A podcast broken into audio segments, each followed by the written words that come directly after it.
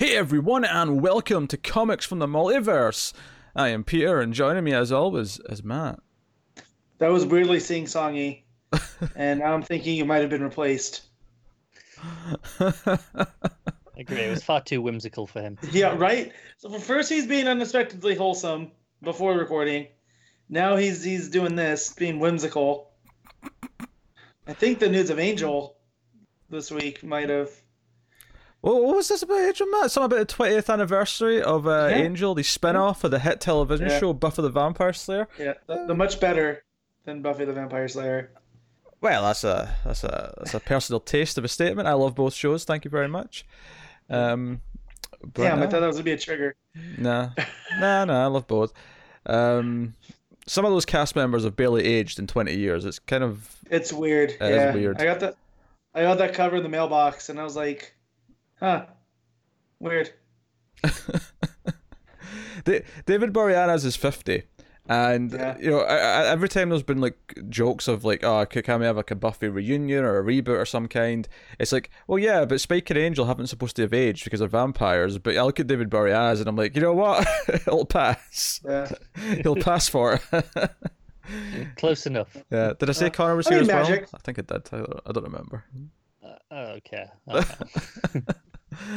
Himself looking like a vampire. Yes, today. yes. Got, got that ginger vampire thing going. Oh, no. It's, uh, You know, there's daylight and I don't like it. You can barely tell he's ginger actually on that light. I, I I remember Conan O'Brien talking one time that he is so pale that you could strip him naked and put him in a cave and he'd produce his own light. Now that's Connor right now. There's actually a glow coming off his his cheek and then Yeah. even his shoulder, which is not even his skin, it's just his shirt, but there's like a glow coming off of him. I told you, there's bloody daylight out there and it's terrible. Either that or Connor's pregnant. Uh, One, one of the two. I've not decided which. That is a serious glow for Hey, pregnant. Connor, are you, gonna- are you gonna audition for Batman 2 now that you're a sparkle vampire? Why not? We talk about DC Comics on this show uh, every week, and this week we are going to be talking about three new DC Comics. Count them three. We're going to talk about Batman 73, Justice League 26, and Aquaman 49.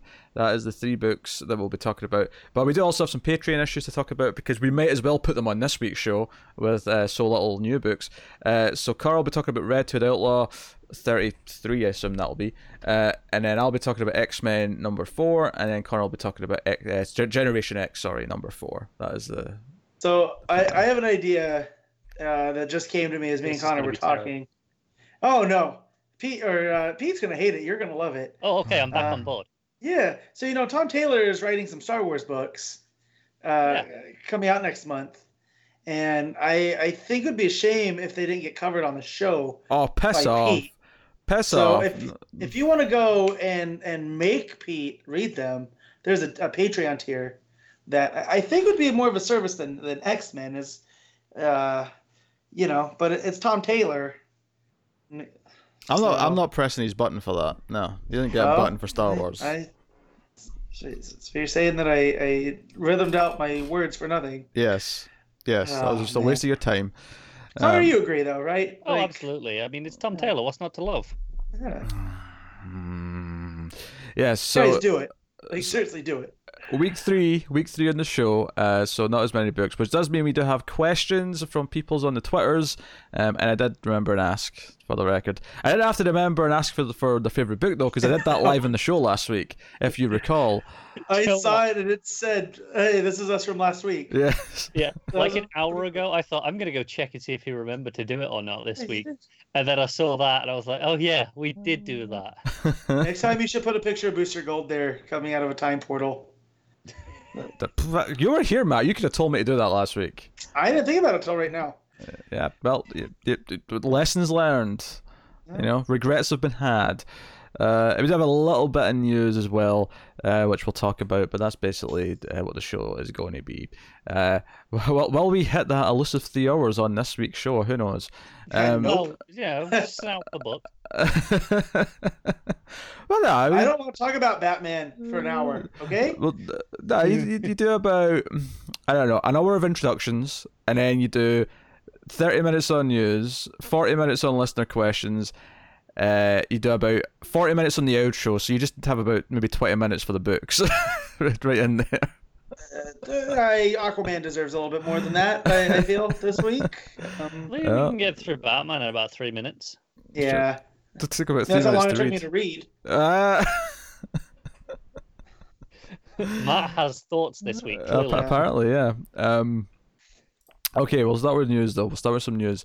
Uh, so yeah, so it's all it's all about the the imprint lines of, of DC this week, um, where they've announced that they're going to simplify. And even though we've only had Zoom and Ink specifically for a year, maybe like since they announced them, maybe a bit more than that. Um, we're doing away with all these extra label names. Now we're going to have three labels, and that's going to be the whole thing. There's going to be just main DC, which is, as you'd imagine, just DC Universe's stuff with all the, the regular books. We're going to have DC Kids, which will basically just be Zoom and Ink rebranded to the one thing called DC Kids, from everything I can see.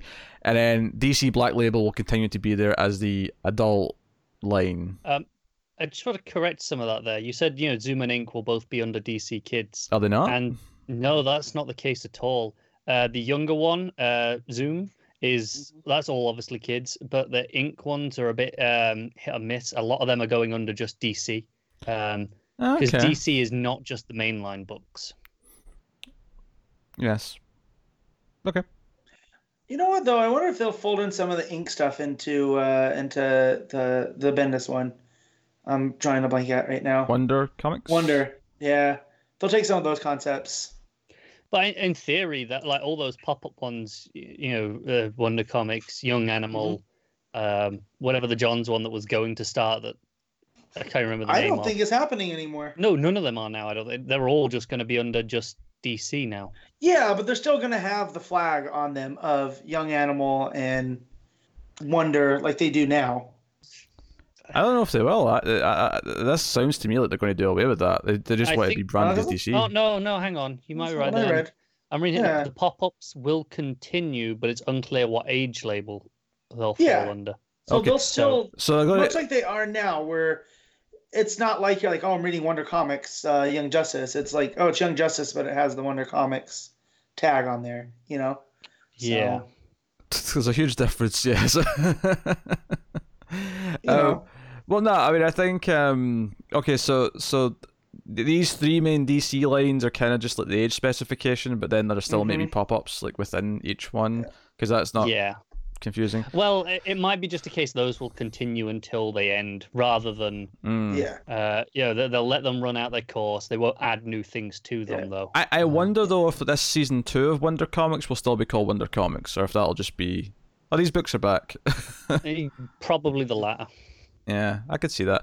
Um, and then the other news with this though is that they did confirm a lot because we because if we just get this news, we might speculate as to what this meant for Vertigo, but they actually just sort of confirmed along with it um, that Vertigo is being sunsetted, as they put it, uh, by the end of the year. So Vertigo, which has been around for decades, is uh, going bye bye. Yeah. Yeah. Um, they've they've told us that Sandman universe stuff will be continuing, presumably past the end of this year, if they if they're telling us that. Um, which I wonder if they do they shift them and put them under a DC label, like pr- presumably Black Label. I would Um, think Black Label for any uh, Vertigo Yeah, stuff that but survives. Do they just continue with the numbering they are and just shift them under Black Label rather than Vertigo? I'd guess so. I, I feel like the Vertigo logo might disappear from the cover, and that's about it. But That that'll be like the extent of it. It'll be replaced with a DC logo, and that'll be Yeah. Yeah. all they say. Which is um, it's it's just a shame. It's sad to see Vertigo go. Right, Mhm. it's been a staple for a, a long time now for for that side of the industry. Yeah, Yeah.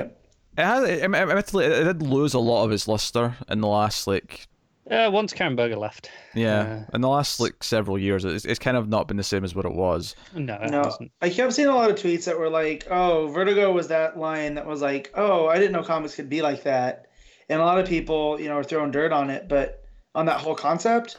But I'm like, that's a lot of people I know who got into Image. Image was like that. Oh, I didn't know comics could be like this. Yeah. Well, You know? in, in a lot of ways, Vertigo was there before Image was. It was Yeah. kind of hmm the yeah, start Image of has that. kind of supplanted Virgo as Yeah. the go-to place for the creator owned, but Vertigo Yep. definitely kickstarted that trend. hmm So, and that's real cool. Um, that, that that continues on. So I don't think we'll have to worry. I think a lot of people were worried about like it's just going to be like image and and that's it. But I'm seeing so many No. different places now that they can they can go. That It- it, almost felt like Vertigo is a victim of creating that brand. You know, Possibly, yeah. It it does also sound as well like they'll still might do some creator owned things Obviously, like Bendis is still doing all his creator owned things. Um, you know, under Jinxworld's his, right? Um, Mhm. so Yeah. I imagine they'll still do them, but they'll just stick them under Black Label or, well, I, I would assume for the most part under Black Label, given you know how Mhm. most of those books were. Um, but I don't think it means they'll stop doing them completely. yeah. So, what's what's some of your guys' favorite Vertigo stuff that you've read? So I saw this going around too. Oh yeah. So- Um, oh, the easy one for me is Y the Last Man. That's the one Yeah. that jumps out at me immediately. Uh, I, I love uh, what I've read of Alan Moore Swamp Thing, which was Vertigo. Um, Yeah. yeah. and then there's the. I mean, obviously, like, Watchmen was was technically Vertigo, so I mean that's just an obvious Yeah. one to No, mention. I I, uh, I I I saw that too go around. I did my top Yeah. five. It was uh, Sandman, um, Uh-huh. Northlanders, uh, Yeah. which is excellent. Um, Lucifer, I, you know, I only read it, you know, relatively recently, but it's Mhm. excellent. Um, Grant Morrison's Animal Man, and then I'll throw in a little bit of a, you know, a different one to the, those you know, bigger books with uh, Snyder's uh, The Wake. Uh, Yeah. I really love that book. That was underrated. Gotcha. Um, Murphy's art on Yeah. it was particularly incredible. I'm still Yeah. shocked I've not read that book. You should. It it goes a little bit haywire on the second half. I Of it. love the second half. Yeah, so that's one of those things where you either you love it like Connor, or you're you have a lot of problems. That's what I've heard. You love it like people- Connor, or you die a hero. Yeah, It is. I can see why it's polarizing because the second Yeah. half is a completely different book. It literally Mhm. is just something else entirely. But yeah. it's great. Hmm. All right. So in the other news, is though, is they revealed a bunch more of their young adult books, their their their DC Kids and graphic novels and whatever, you know, ink's going to be fall under. Um. So some of these we definitely knew about before. It's just kind of one big list, uh, but a lot of them are new.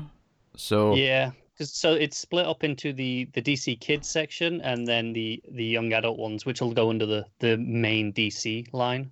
Hmm. Uh, Yeah, this is a huge list of books actually, um, and I don't remember which ones already existed. So just bear with me here as I as I read these off, and you can stop me when one sounds particularly interesting. Diana, Princess of the Amazons, uh, which is written by Shannon Dean Hale with art by Victoria Ying. That's coming January 2020.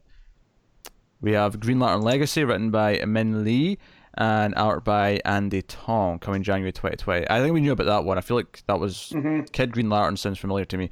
yeah. Uh, Batman Tales, Once Upon a Crime, written by Derek Friedroff and art by Dustin Nguyen. That's coming February 2020. A- a- a- any concerns that these were slowing down? Like literally, there's like books, multiple books per month starting next year coming from this line.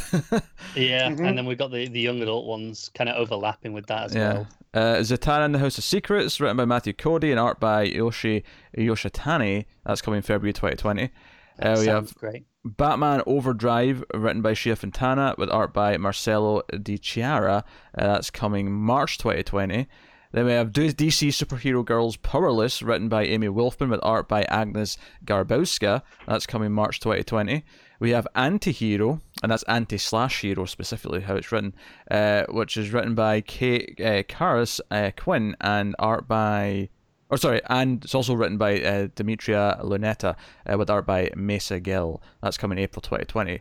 We have Arkhamaniacs. I love that title. That's actually That a fantastic great, title.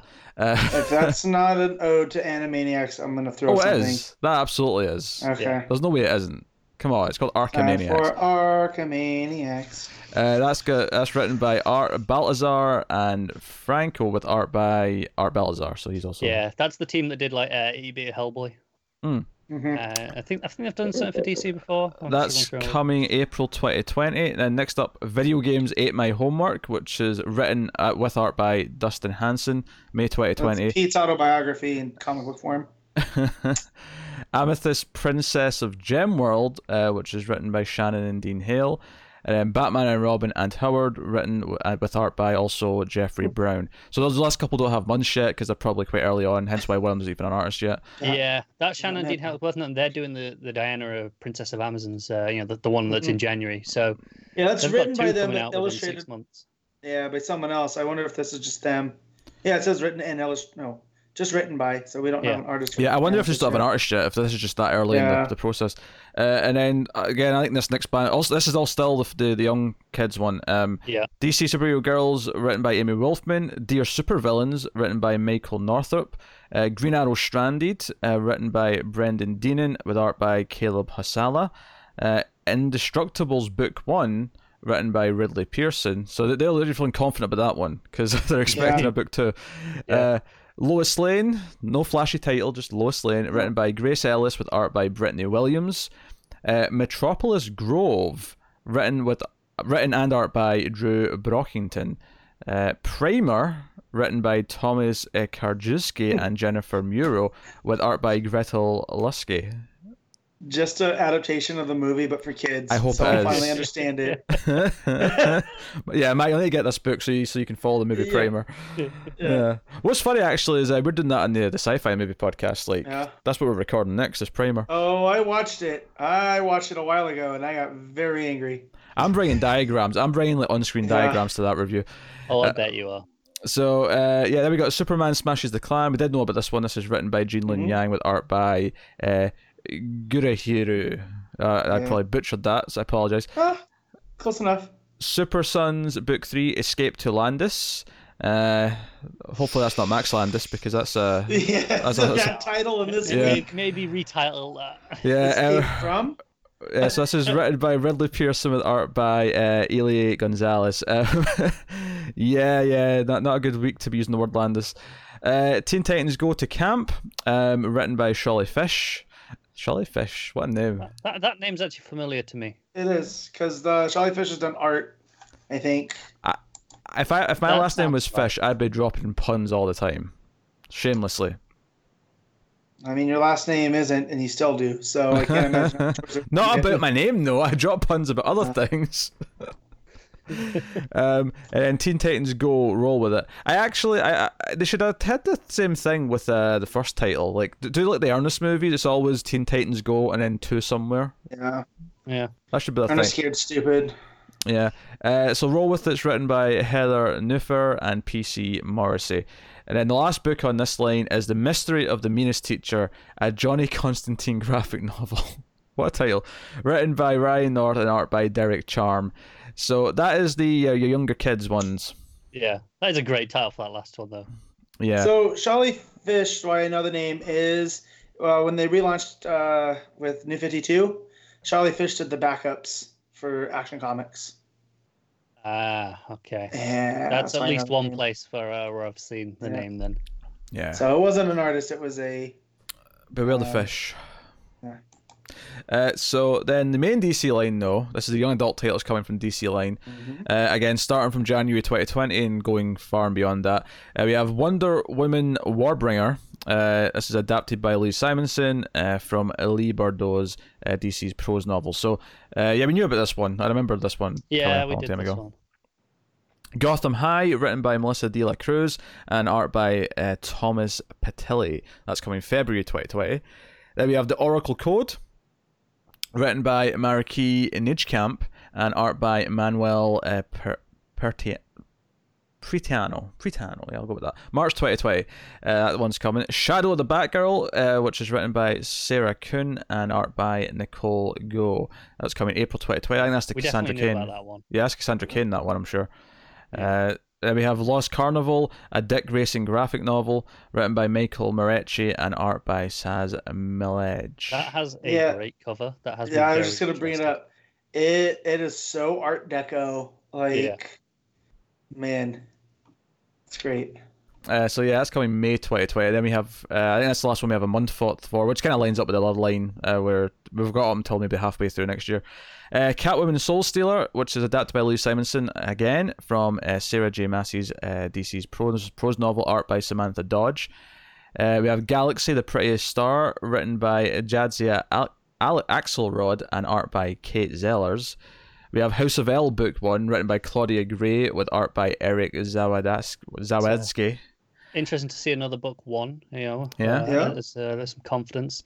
Cla- Claudia Gray has done some uh, Star Wars novels that I really like. Lost Stars, which is my favorite in the last like five years. It's fantastic. We have everyone's favorite on this show. I am not Starfire, written by Mariko Tamaki. I mean, It's that, perfect. that is the the the mascot of this show, surely. Yep. Tom Taylor and unrecognizable Starfire. uh, Mr. Miracle, written by Varian Johnson. Joe, I actually I started reading that and I thought I was going to say Various, and that was going to be it. I was, oh, it's Varian Johnson. That's just the dude's name. Okay. Um, or How- lady's name. When that comes out, how many people are going to accidentally pick it up looking for Tom King and Mitch Gerads? yeah, they should probably add a subtitle. Maybe they will. Maybe they'll add like. yeah. I think to be uh, to be honest, given some of the other covers here, it might be very clear when you look at it. M- Mis- No, I know, but They'll, add- don't worry, they'll add the title. It'll be Mr. Miracle, um, best best pals with Max Landis or something to that effect. Like they'll they'll do it. It's fine. Way fine. to drag down the tone, Pete. it was a callback to an earlier God, poignant joke. is- Like Max Landis is a piece of shit, alright? We're all on board with this. yep. Um, Nubia, uh, written by L.L. McKinney, art by Robyn Smith. Then we have Swamp Thing, written by Maggie Stiefvater. That's a great name. I love that there's some names that Pete just nails, and then you give him this one, and it's like uh, uh, speed bump. Steve Vata. I had to think about it. I don't, I don't see names like this and stuff. but This is definitely either Scandinavian or German. This is a Steve Vata name. Yeah. Uh, art by Morgan Beem on that one. Then we have Teen Titans Beast Boy, written by Kami Garcia, and art by Gabriel Piccolo. And then we have Victor and Nora, a Mr. Freeze story. Surely it should be a Mr. and Mrs. Freeze story. Come on. Come on. I mean, she's just Nora. Free- oh, she is Freeze. Her last name. Yeah, her last name is Freeze. But, but but she's not freeze spelt like that, is she? Sure, Right, but I mean, come on. Written by Lauren uh, Myracle. That's a fun spelling, a miracle with a Y. That's there you go. Yeah. Uh, art by Isaac Goodhart. And then I we feel have. like we knew about that one as well, like vaguely. Oh, this sounds one's not ringing a bell for me. The Mister and Mrs. Freeze one, but Fair enough. Maybe maybe it's just me. Uh, then we have Whistle, written by E. Lockhart, illus- illustrated by Manuel uh, Pertra- Pertano. Oh, that's the same guy. So clearly, clearly that's coming Pertano. like at least six months later from the other one. Yeah. Yeah, because the last one was in March. They did so. Yeah, September, October, book it. Um, Yeah. Wonder Woman Tempest Tossed, written by Laurie Hazel Anderson, with art by Leila Del Duca. And then we have You Brought Me the Ocean, written by Alex Sanchez, and art by Julie Maroh. I assume that's an Aquaman. I would have thought so with the title. Yeah. And then finally, on this huge list, we have Zatanna, the Jewel of Gravesend, written by uh, Alys Arden, with art by Jacqueline D. Leon. So, there you go. That was a Uh, long list of books. I mean, I'm very glad to see they're really committing to this because I, I know there were some people concerned that, oh, with Ink and Zoom not technically existing anymore because they're being folded into these other ones, maybe they'll, you know, kind of just ease up on it. I, I assumed they were safe because they were actually just having. They had a new brand for it. They had DC Kids. Now, admittedly, the, the young adult ones are kind of veering upwards into the other brand, but that that to Yeah. me said no, no. They've given it another name. Like they've made a name just for it. yeah, yeah, they did for for for the Ink ones or whichever ones they were. I can never remember. But um, th- these older ones are just going in the main category, um, which I think is smart because I think at that age, you know, young adult, if you call it DC Kids, the t- you know young teenagers are never going to go near that. They- They'll they'll go nope, not touching it. It's for kids. Um, so I think this is smarter by putting it in that line. All right. Okay. So there you go. That is uh what what became of Zoom and Ink, and there's actually a, there's, there's basically books for every month of next year, probably into 2021 as well. So um the both both lines are actually very much alive despite the names being dead. So um have a have a look see. I if mean, you're we've had a, a couple out so far already. I we got another one. I think Matt said next week. No, this week coming up, we Oh, this- got uh, Right. yeah, got the the Raven by Kami Garcia and Piccolo. It, it certainly took a while to get going uh, since they announced it because they announced it far too early to be honest. But now that it's starting to spin up, I- it feels like See, this is the thing. I don't think they did announce it too early. The problem is because they were going to a straight to a book market. You do have to announce books quite early with the way the system works.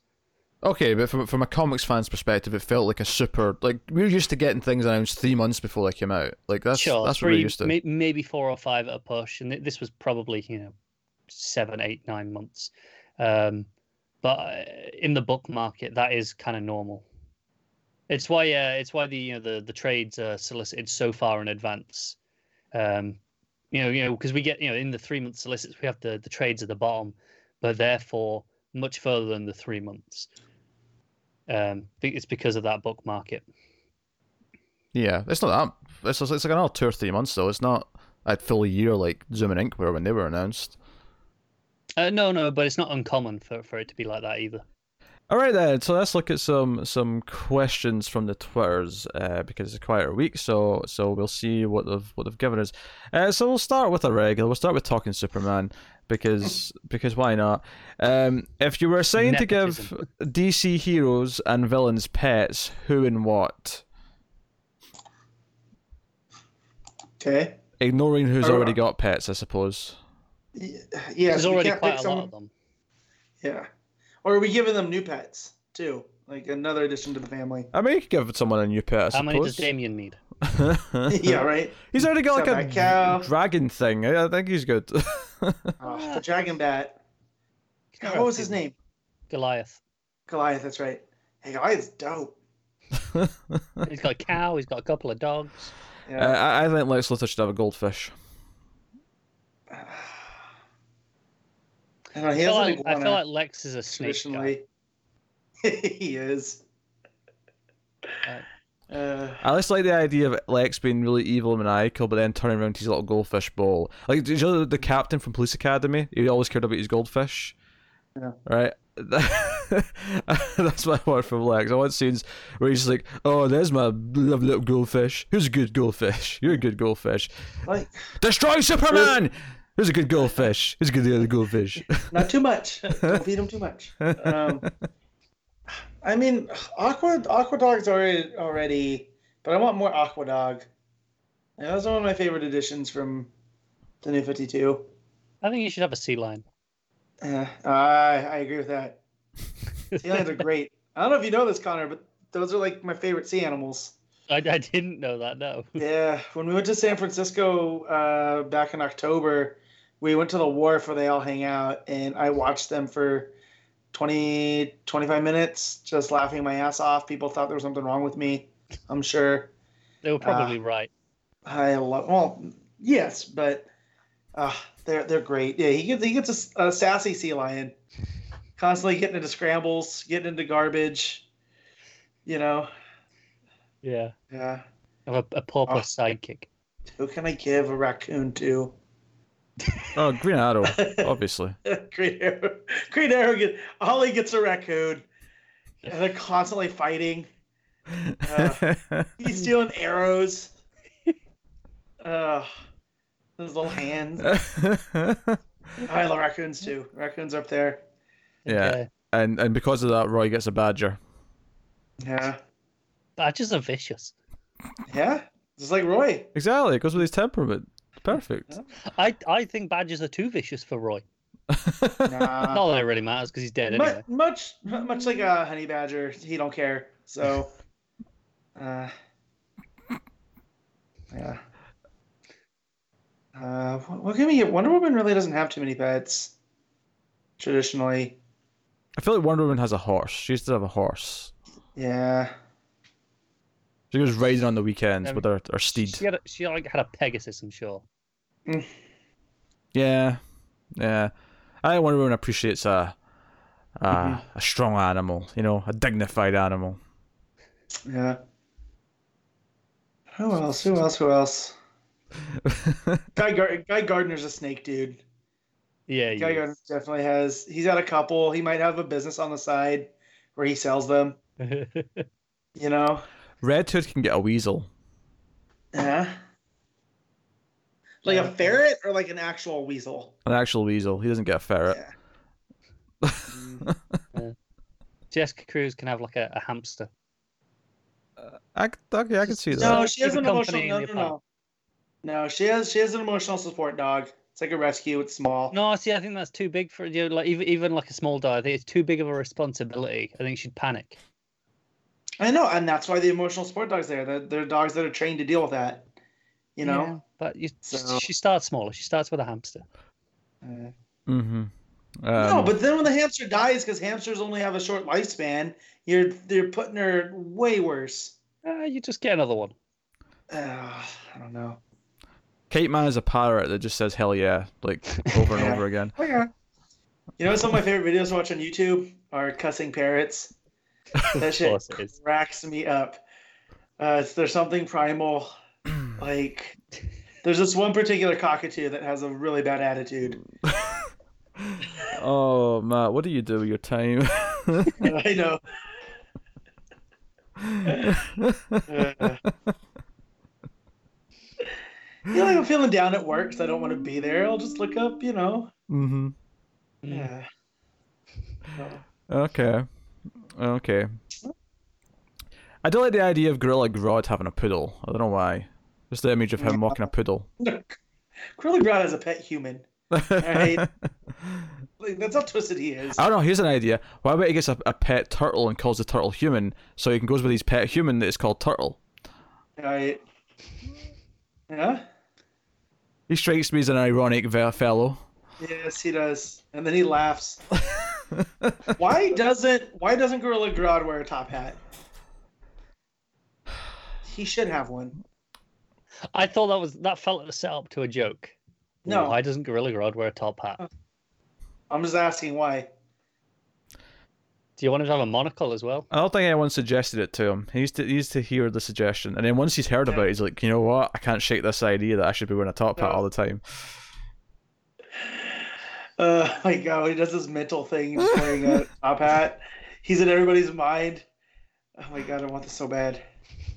All right, next question from at Benny Wilson ninety three. What DC comic would you give to J.J. Abrams to write? Uh, you Yeah. mean JJ's son? well, yeah, we should we should talk about yeah the context of this question. Yes, there's the setup for this one, yeah, because Marvel announced this week uh, that J.J. Abrams and his son are going to be writing a, a Spider-Man comic of some sort. Yeah, people are really upset about this for some reason, and I don't get why. Yeah. Yeah, I don't going, care. oh, you know, he's just got given a comic because Hey. he's JJ. Abrams." So have so many other directors and, Yeah, hey. uh, and writers, you know, of, of other Hey, mediums been given When, comics. when your name sells movies, okay, you can write a comic book too. Hmm. Like that, he's not taking it away from anybody. It's not like any indie creator can just show up to Marvel and be like, "I want to write Spider-Man." yeah, it's, know it's what not. mean? Yeah, it's not like he's taking Amazing Like- Spider-Man or Friendly Neighborhood. No. It's a new Spider-Man, but It- yeah, exactly. it's a it's mini. not like this was a Spider-Man book that existed that was, you Yeah. know, up for grabs by anyone. Like, I would love when Kevin Smith got announced to take over Daredevil, right? Which was a proper run. Yeah. I would love for that to exist now and see the amount of salt there. And Uh, like, I, I, guys, I I hate to bring it up, but Uh, Joss, Joss Whedon, uh, yeah, Yeah. for, uh, astonishing X-Men. Yeah. astonishing. Again, proper run. This isn't even that. This is JJ and his son writing a mini for It's like Spider-Man. fi- a five issue mini, I think. Yeah, like this is the same company that adapted the story from the video game in a miniseries. Can, can we can, Like- can we talk about the amazing fact that they, they put out like a countdown thing where it was like a web with a four, like a four out of web. And everyone thought it was Spider-Man Four. Everyone thought they were doing like a comic adaptation of the Spider-Man Four script or something like that, and then it was like then the next day was like a three, and I was like, oh, they're just counting down. Everyone was like, oh, everyone was all deflated It's because immediately. there was a Alex Ross had a thing on Twitter with uh, you know like a, an image labeled Spider-Man Four that he then deleted after that, came out. Mm.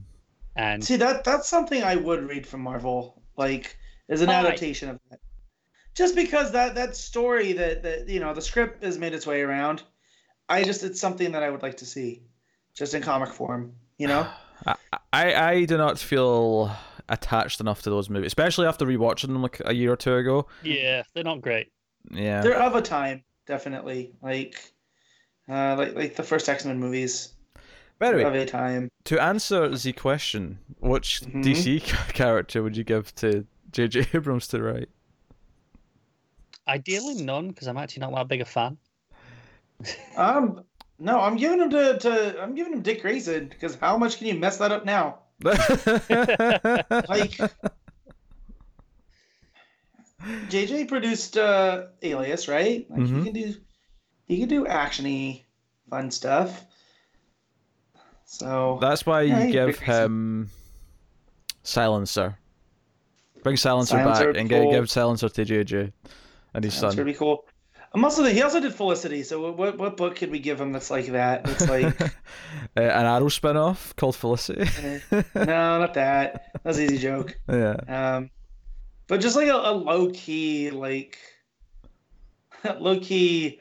This is what happens when they're not superheroing book. Honestly, You know? like he's, he, he's, he's his big thing is mysteries. Like I feel like like just a mm-hmm. mystery mini of some kind would be Yeah. the the best thing for him. The question. Oh, and we never get an answer because it's all about the mystery box. there you go. Yeah. There you go. We thought that's the perfect answer. We're not going to top that. Uh, So, at Carthares, uh, with Curse of the White Knight starting next month, is there any miniseries or Elseworld stories you wish had gotten a sequel? Good question. Let's think. Let's think. Let's think. I haven't read too many Elseworlds. I know the concepts, but I haven't read them too much. I've I've read a good few. The problem is the ones that I have read have quite good endings that I don't necessarily Yeah. want more from them. Yeah. Yeah, I feel that way. Because like, well, I, like, I wouldn't mind more Red Sun, but you do like, 'cause, you know, I just finished Supergirl. Do like a Red Daughter. Yeah, the problem how- is the, the ending goes. of Red Sun is so perfect for what that story is. They like I don't it. like it. I, Yeah, I don't I've like actually it. got a good answer. I've got an easy answer for this. Uh, I, I want being super too. Yeah. That's a good one. Supergirl being super was Being Super too. fantastic, and that that and while it had a good ending, it's, it's definitely open for doing the next stage of our life. Like it's definitely Yeah, open for. Definitely, and- and give her an alien friend. Uh, give her Starfire and Tamaki, and this is just that's what I'm not Starfire is. yeah. yeah. I was gonna say, can we just It's get I'm sequel. not Starfire two already? It, it's a. it- No, no, no, no, no, a. What you understand is I am not. I am not Starfire is a Supergirl story. That's why it's called I am not Starfire Mm, because yeah, Supergirl as in, is in fact not Starfire. Not Starfire, as Pete would recognize. Um, no, it's a, it's a Only when the title sequel. gives them a hint. Yeah. No, being Uh, super too would be really cool. Or, or, I mean, a spiritual sequel. So something like being super, but with a different like. Give us a Cassandra Cain, kind of, uh, being super. Hmm. You know, her trying to adjust. You know, in Gotham, and whatnot. That that'd be cool. I like spiritual sequels a, a bit more than than uh, direct sequels. It depends on the context all the time, doesn't it? Yeah. Like, there are times where it has a neat ending and it feels like okay, the sequel is now just for the sake of having a sequel. Yeah. Um, Well, I mean, but then then you have the you know the Red Rain and Batman Nosferatu style where they just continue the story. yeah, Where um, Gotham by Gaslight, they did a, a, a H.P. Lovecraft inspired. Uh, what was it? Something like Gates of Madness or something. A, a good spiritual one would be uh, Batman Creature of the Night to Secret Identity, uh, which I still haven't actually Yeah. went back and read that yet because the scheduling just made it impossible to Mm. keep up with. But um, I love Secret Identity, and what I read of uh, Yeah. Creature of the Night was really good. Yeah, you know? I wouldn't mind a Green Lantern one of that, and it's him about a, a test pilot during that era. So basically, just an adaptation of First Man. You know, in comic form, I guess. yeah, pretty much. First man with Green but Lantern honestly, rings. how much, how much would a Green Lantern ring crashing down during the space race? How much would that change the world? You know, if we, if you do that same kind of thing where it's, it's this Kind concept in the real Set in world, a real world, yeah. like, I don't know that I, I mean I said it as a joke initially, but that's something I would read. Yeah, Hmm. me too. That does sound pretty good. Ideally, with a better font choice than Creature of the Night, because I couldn't make it through a page of that. Yeah. All right, uh, at Carve Nelson, uh, or underscore Nelson rather. Uh, in anticipation for the return of the Legion, what are your favorite Legion stories and eras? Uh, Silver Age, Levitz, Five Years Later, the reboot, DNA, uh, you know, Legion Lost, uh, any specific stories from any era. Uh, so uh, he's about to mean- read. He's about to read the Great Darkness saga, Yeah, which he's heard good things that's- about. That that's the one. Um, everyone Yeah. always goes to. I can answer this one because I've not read any Legion. so Yeah. So so I I'm primarily a three boot guy. That's where my love for the Legion came. So you could start there. Uh, it's a nice, fresh. These are the concepts. This is how they're interpreting it for this. Um, but uh, Johns' work through the Lightning Saga uh, and Superman and the Legion of Superheroes. Yeah, That's that's also a great take on these classic concepts. Um, that, that was the that was the story I was going to bring up because that's I mean, it, it's not only my my favorite Legion story; it's also one of my favorite Superman stories. I, I love that Yeah. book. It's a good one. That ending, I'm not going to spoil the ending, but when you get to the last page turn and you see what So and you're just like, uh, this is when Johns was firing on all cylinders. Yeah. And like, just uh, him and Frank doing Superman. It's a, it's a It dream was- team pairing, isn't it? Yeah, right? So, Yeah. but no, yeah, I would start. Lightning Saga is one of my favorite stories, and it's a JLA JSA crossover, and it gets really into the history of the Legion as well. So it serves as a one of those great. I if you're not that familiar, like Pete, it's a nice starting point, and you can kind of branch off. Um, I'm not too familiar with the DNA Legion. That's one. That's a blind spot of mine that I'd like to go back and read. Give him a year. Yeah. So. Give us some time. Um, all right, from at, uh, that Scott Rebels, uh, Gotham City Monsters is set to team up monsters from throughout DC. If you were given the opportunity to create a monster team book with monsters from all formats of literature and pop culture, what would be on your team? Uh, it- I feel it- like Matt is ready, set with an answer for this. he's added you need at least five members. I mean, don't give us rules. So we're so so we're, we're pulling them from other pop culture things. yeah, this is not DC Right. monsters. I mean, I guess No. theoretically So you could is include DC monsters, but like no. League. Uh, this is like League of Extraordinary Gentlemen, kinda, but with monsters. sure. Yeah, I I feel like you just gave me too much choice. yeah, My problem is that I really want to include Godzilla, but he's much bigger than everyone else would be. yeah. well, you make him the Hail Mary. yeah. You make it like, like, oh man, stuff's going He, sideways. he's the nuclear option. Like, you know, that's who you call in when things are that dire. Yeah, he's the yeah, nuclear yeah, option. yeah. Um, as for the rest, um, for comic relief, I'd have the Invisible Man from the 1933 movie. Sure. Right, he, he- he's my comic relief. He's kind of he's a wild card kind of guy. Um, I'd maybe. This is hard. I, I narrow this down There's in my too head. much choice, isn't there? So I'm I'm going with a with a type, more of an archetype that I I'm uh, I want like a, a Indiana Jones, like Brendan Fraser's character from uh, The Mummy. He's like he's like the handler, like Uh, That- okay, I was gonna say he's not a monster, but So okay. he's, he's your Amanda Waller. yeah yeah yeah. He's the Steve Trevor, if you will, you know. Um, and then I, I want a DC character, but I can't think of a monster off the top of my head that hasn't was like not already there, you know, because Killer Croc's on that team, Frankenstein's on that team. If I was picking a DC character, it'd be Swamp Thing. Yeah, but he's already on Justice League Dark. I wanna, I wanna, I wanna be fresh there. Uh, Andrew Bennett's on the monster team. I was like, Bennett is a vampire. Yeah. But I put some kind of werewolf on there because you get good drama out of a werewolf. Like, Well, I mean, sure, you do once a month. Yeah. Well, no, it, I mean, you you got to change werewolf lore a little bit. You know, that Oh, it's a controlled versus a non-controlled. the the straight no nonsense monster is the Predator. So you got a Predator, Invisible Man. Godzilla's a nuclear option. Yeah.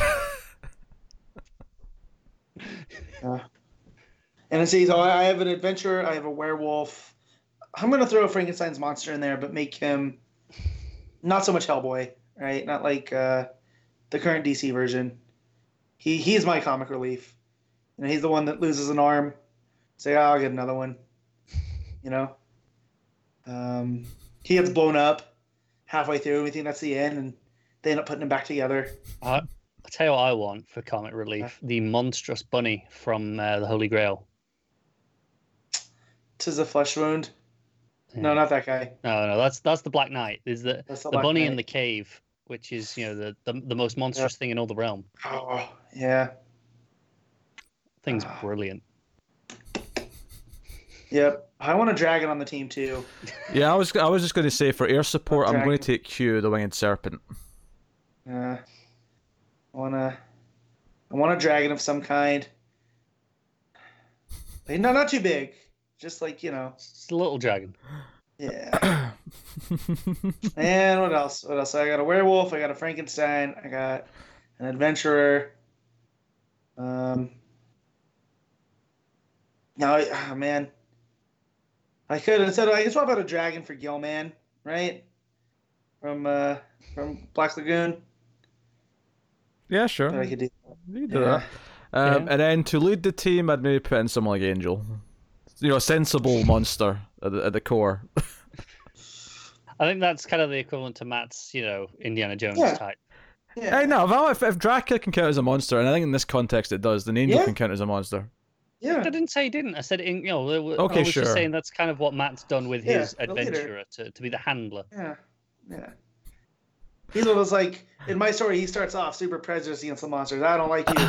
I spent my time killing you, and now he has to work with them, and he ends up becoming friends. I'm just imagining like the uh the like the scene from Avengers, like just after the form for the first time, and like Mhm. Cap's dishing out orders. I'm just imagining Angel now dishing out orders to like Godzilla and Invisible Man and Predator and Cure the winged Serpent. Godzilla just goes rogue and nukes Angel because fire kills vampires. Ugh. It's like, instead of Hulk and Hulk smashes and Godzilla breathe atomic breath. Yeah. Just Godzilla, just walk. Yeah. Just go Well, walk so if- over there. And for my fifth member, if, if Pete gets Godzilla, I'm taking Kong. I'm oh, surprised Oh, that wasn't your first choice, Yeah. to be honest with you. Yeah. You no, go. I mean that was, but I didn't want to. You, just, You know. you didn't want to be that much of a self parody. Yeah. I have no Yeah. problem in a self parody. No. And Yeah, then, Indiana that. Jones, King Kong, a werewolf. and for a bonus sixth member, essentially the Slipknot of the team in case we have to kill someone off is Dan Didio. yeah. Fair enough. a bigger monster than them all. Yeah. Yes.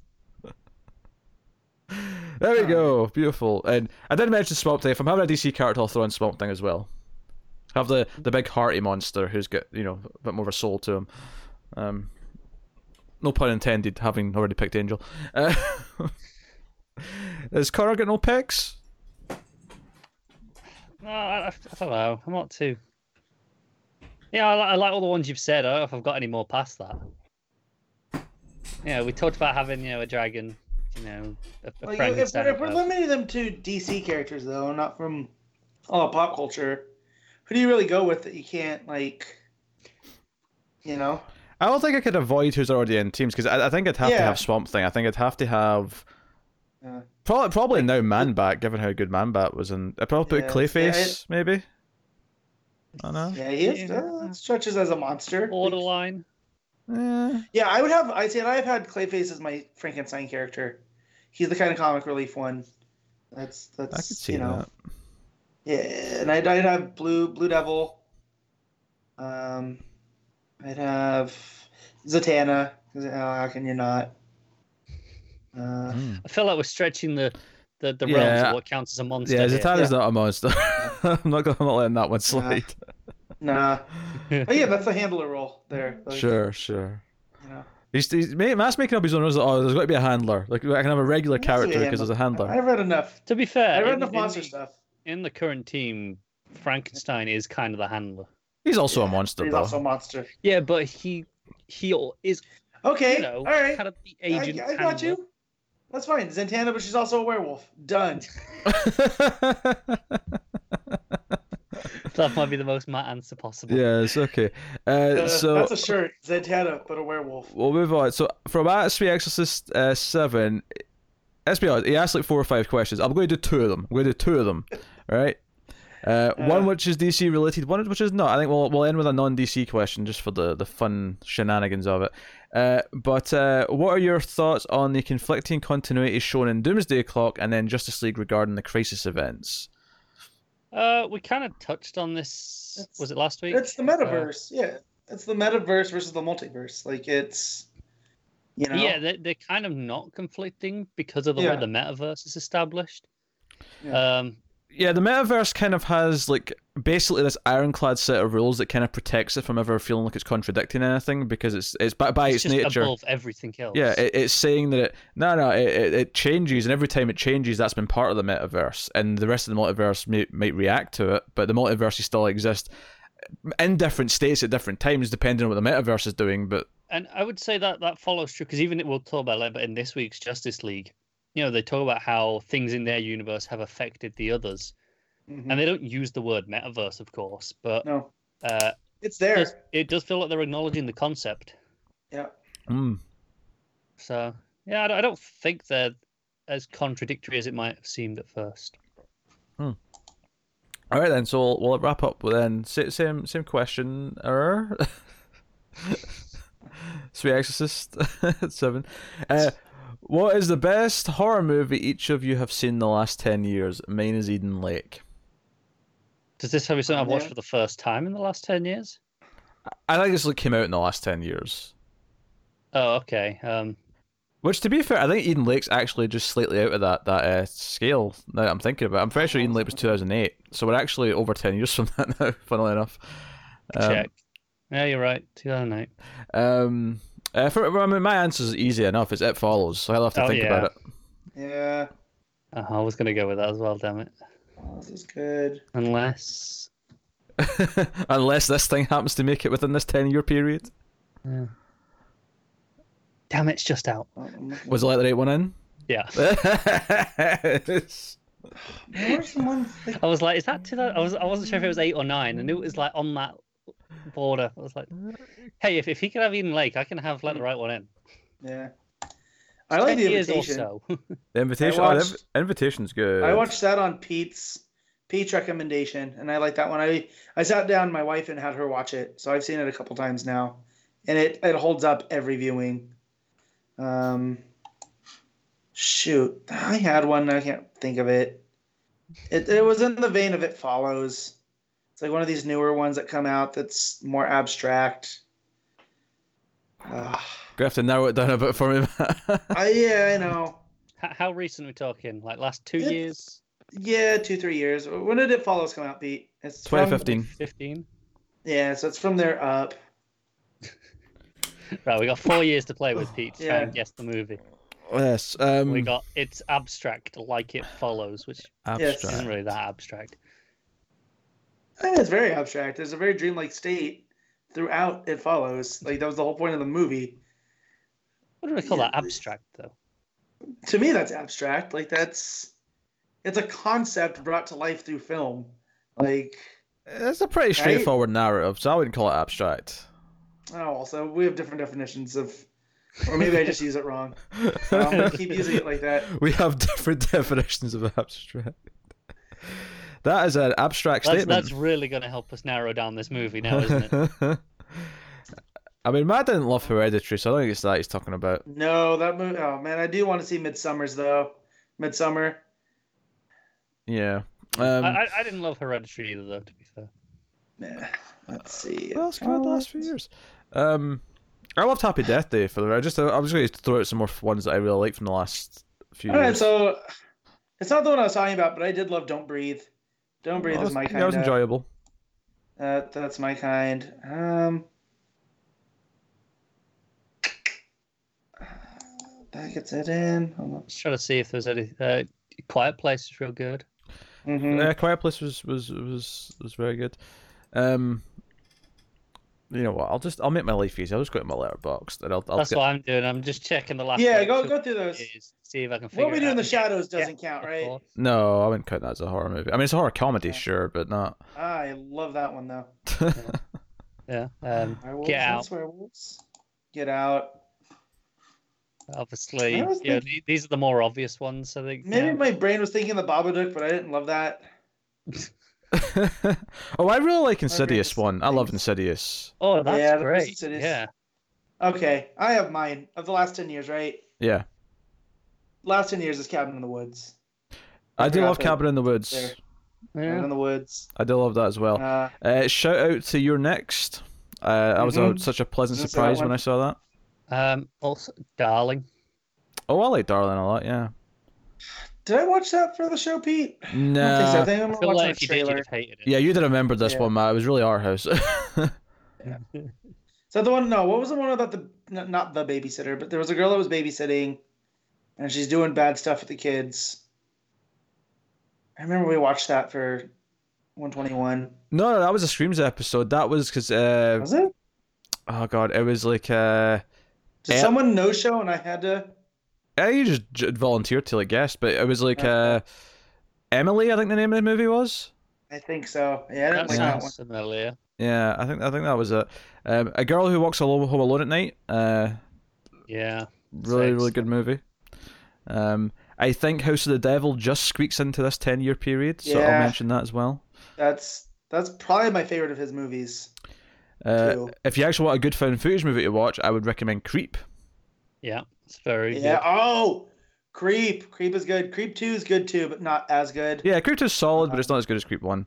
Yeah, those are good ones. Um, I do like the first Conjuring. I wouldn't put it on the best. Like it doesn't break the top five, No. right? But I do enjoy it.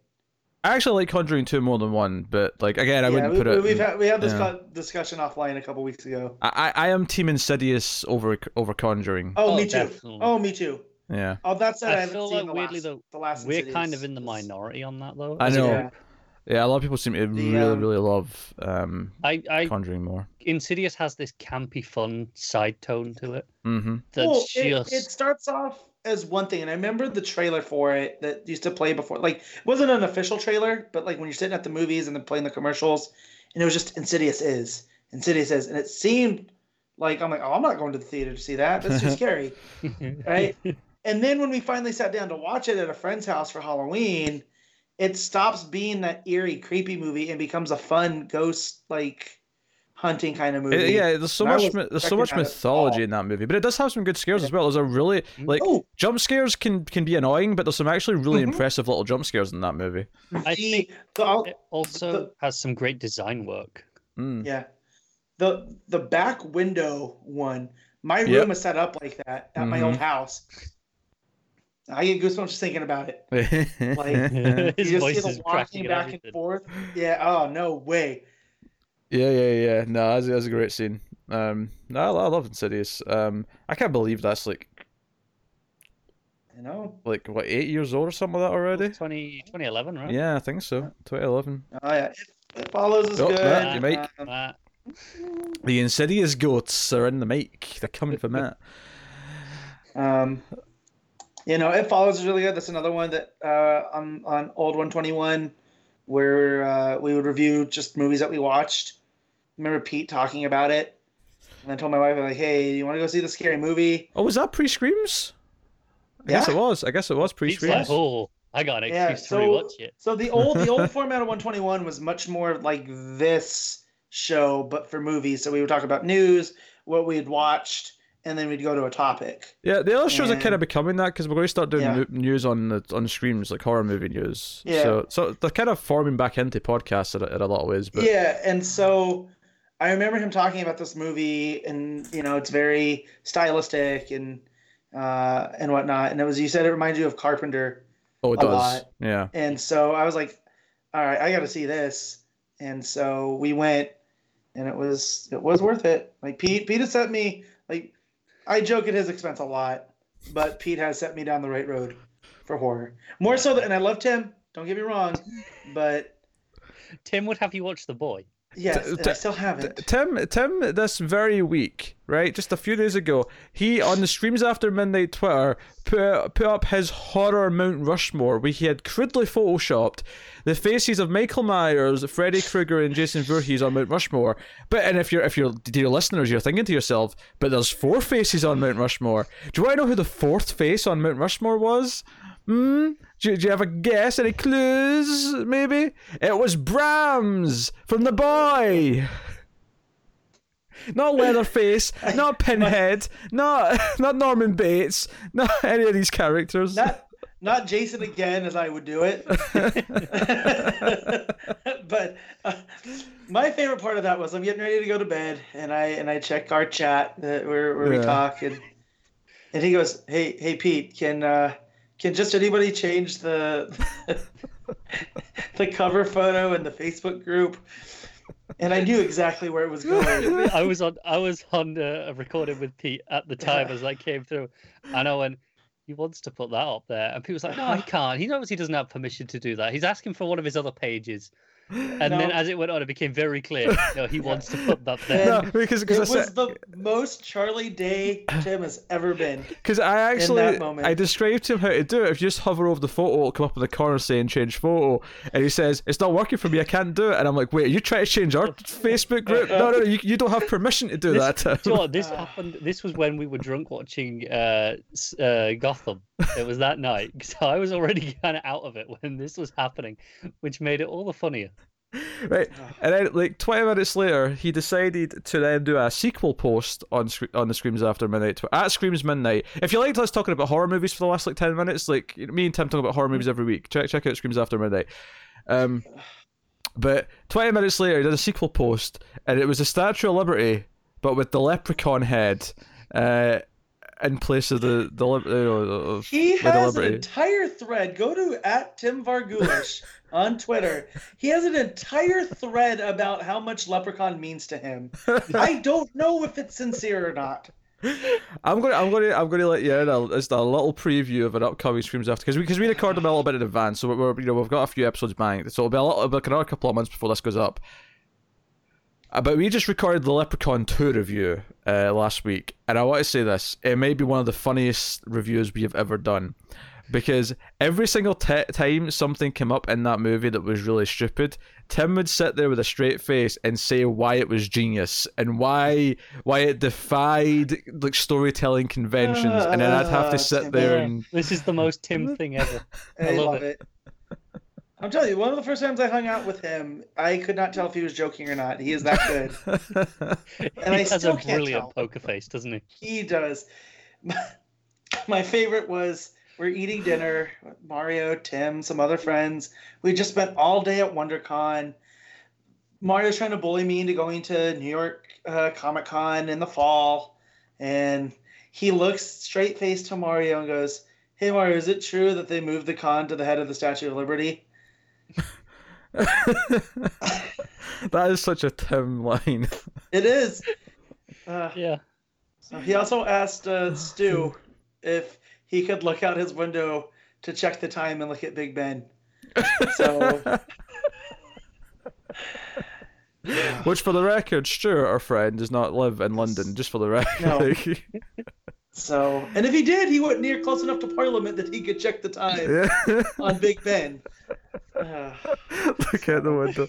One of the, one of the first thing Ti- Tim I ever said to me. This has become a Tim podcast apparently, but one of the first things he ever said to me, the dumb Tim question that he asked, was he asked if I had plumbing, and if they had to go outside to use the toilet. And I'm like, Tim, what do you think every other country's like stuck in like the, the 40s? Like, what the No, hell? no, he just thinks that about Scotland. yeah.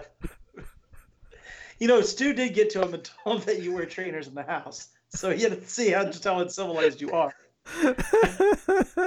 I love that in the in the timestamps for the show. There's going to be a section now that isn't talking about Tim. This, is, this is the spotlight on. I, I love that the idea that there's a lot of the audience have never checked out Screams After Midnight and have Mhm. no idea who Tim is. Tim Tim is a character. That's even better. That's why we love Tim. better. Yeah, Uh, you're Tim- missing out. Tim- Tim's away on his honeymoon for three weeks. I mean, it's actually just Yeah. over two weeks, but it's, in terms of recording days for streams, it's it's three weeks. So he's he's gone for, for three weeks, and he, he pulled this stupid Photoshop thing right before he leaves. So this is this is the revenge. He becomes the topic of, of No, ridicule it's fine. On this And show. he does. Uh, to tie it into comics, he does have Goatman comics. Uh, look for some new releases soon. I've seen uh, some of the stuff he has uh, in the pike, and it's very good. Uh, not Right. very good for Tim, but actually very good. And the pipe? You mean in the So- pipe and the pipeline? Yeah, down down the turnpike. Okay. So yeah, I'm with you on this one, Pete. Yeah, Yeah. I, I don't know if, if that's a, a, a thing that people say in connection to that, that common saying, or if Matt just was able to bullshit his way out of that mistake so easily. no, down the turnpike. That, that's a that's a thing. Okay. It's this weird back east. It's a toll road. They call it a turnpike. Okay. So it, it's it's become a, I guess, an idiom. Oh So- dear. Okay. I was right. Down, coming down the turnpike is- is a thing. Just because I have a different definition of abstract, now everything I say is going to be questioned. Well, you've got all these abstract sayings and phrases that I've never heard before. Oh, dear. Now I gotta find out what I should use instead of abstract, so people Ethereal. understand what I'm trying to say. ethereal. Ethereal. Yeah, I think ethereal is what you were going Uh, for. Maybe. Hypnotic, Uh, dreamlike. You know, any of these. I like ethereal. not abstract. Ethereal is probably the best one. I started strong though. Nah, it was all downhill from there. Uh, these are none, none of these words I would use for abstract. That uh, that Google's giving me What's it giving you? synonyms. Uh, existing. So what its proper definition is: existing in thought or as an idea, but not having a physical or concrete existence. So I theoretical is right, but then you get to intellectual and academic. Those are not how I would use abstract. Nah. No. So yeah. There you go. Well, that symbolic. That's that's up, up when I how I use it. So, well, um, I guess that'll wrap up questions mm, because I know everyone was looking forward to the uh, the Tim talk. Tim talk. Tim talk. It's on like a the. TED talk, but But worse. yes, I didn't want to say it. I'm glad Connor did. Oh, Timmy. Oh dear. Joey, actually, just one final thing. Joey also tweeted this week. His his dog was in some sort of thing where the dog got a diploma at the end of it. So there's a photo of him and the wife with the dog, and they're all happy. You know, he's like, "My son graduated. We're proud parents." And it said, and then to me said, "None of your stupid cats have degrees." I missed that part. He's right. There's a follow-up tweet, and, and for those keeping score, I now have two dogs with diplomas, while Uber 89 has three cats that still shit in a box. to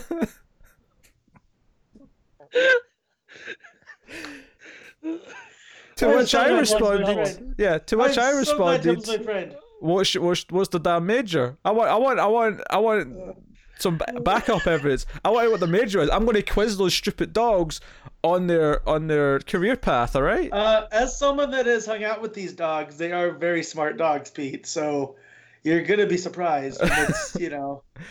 Oh, I'm going to bring out some I don't- I don't think. The photo's high enough resolution to read the to read to read the certificate. No. Oh my god! Oh, that you're is- so I didn't know that second part of the tweet oh, existed. Oh yeah. You, And it just made my day. Like Yeah. that's my day is now better because of this. oh, your dog could jump over a pole. Good for you. He downplays using a cat box like it's not the best invention in the world. I know. You know, when we walk my dogs I have to bend over and pick up their crap. I know. The cats take care of with a- themselves. With a small baggie wrapped around my hand. My cat, I just go scoop litter genie, scoop litter genie, done. Well, then, I guess we should probably talk about this week's comics. Uh, we will start off with Batman 73, which is Tom King writing with Michael Janín on the art. And uh, Thomas Wayne, Flashpoint Batman, is dragging Bruce through the desert um, On a horse. on a horse. Singing Home on the Range, which I didn't realize there was more words to. That was just the first verse, and that was it. Nope. Uh, apparently, and he comes in during the second verse. That, that's where we first come in. Hmm. So, uh, yeah, that's what confused me. I don't know the song well enough to have noticed any of this, to be honest. It was just kind of there. I mean, you hear it in like old westerns; they're whistling it, you know. Yeah. yeah. But, but yeah, Yeah, so basically, uh, he's dragging Bruce through the desert. Bruce is unconscious.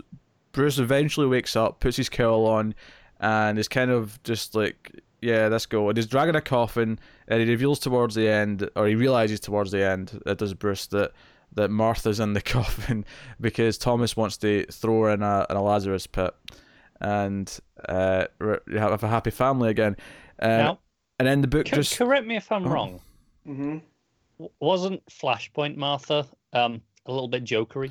She was, she was indeed, yes. which is why he wants her back, right? This all makes sense story wise. Okay, it is sound story wise. I don't like it though. I don't know if, it is sound story wise because people come out No. even worse after being in a Lazarus pit. Is it his Martha though? Do we know if it's like this world's Martha it's- or? it's this world's Martha. Oh, oh, okay.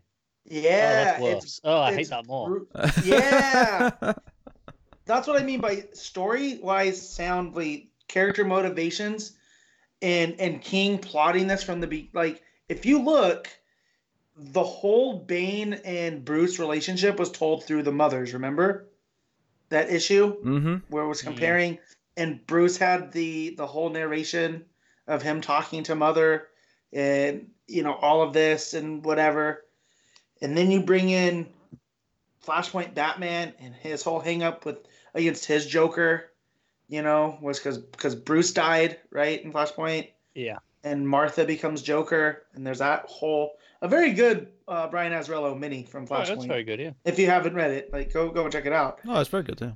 Yeah. Um.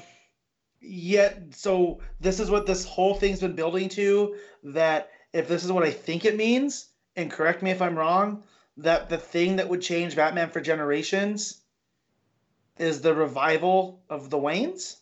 Well, one of them at least.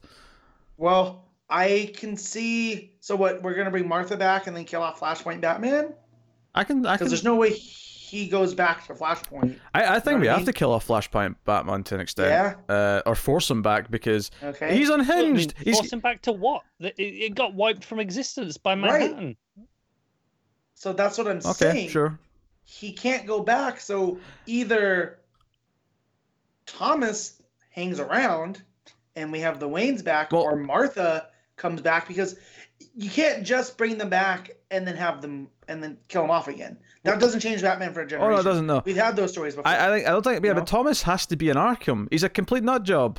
He's, that's that's Thomas's psychotic.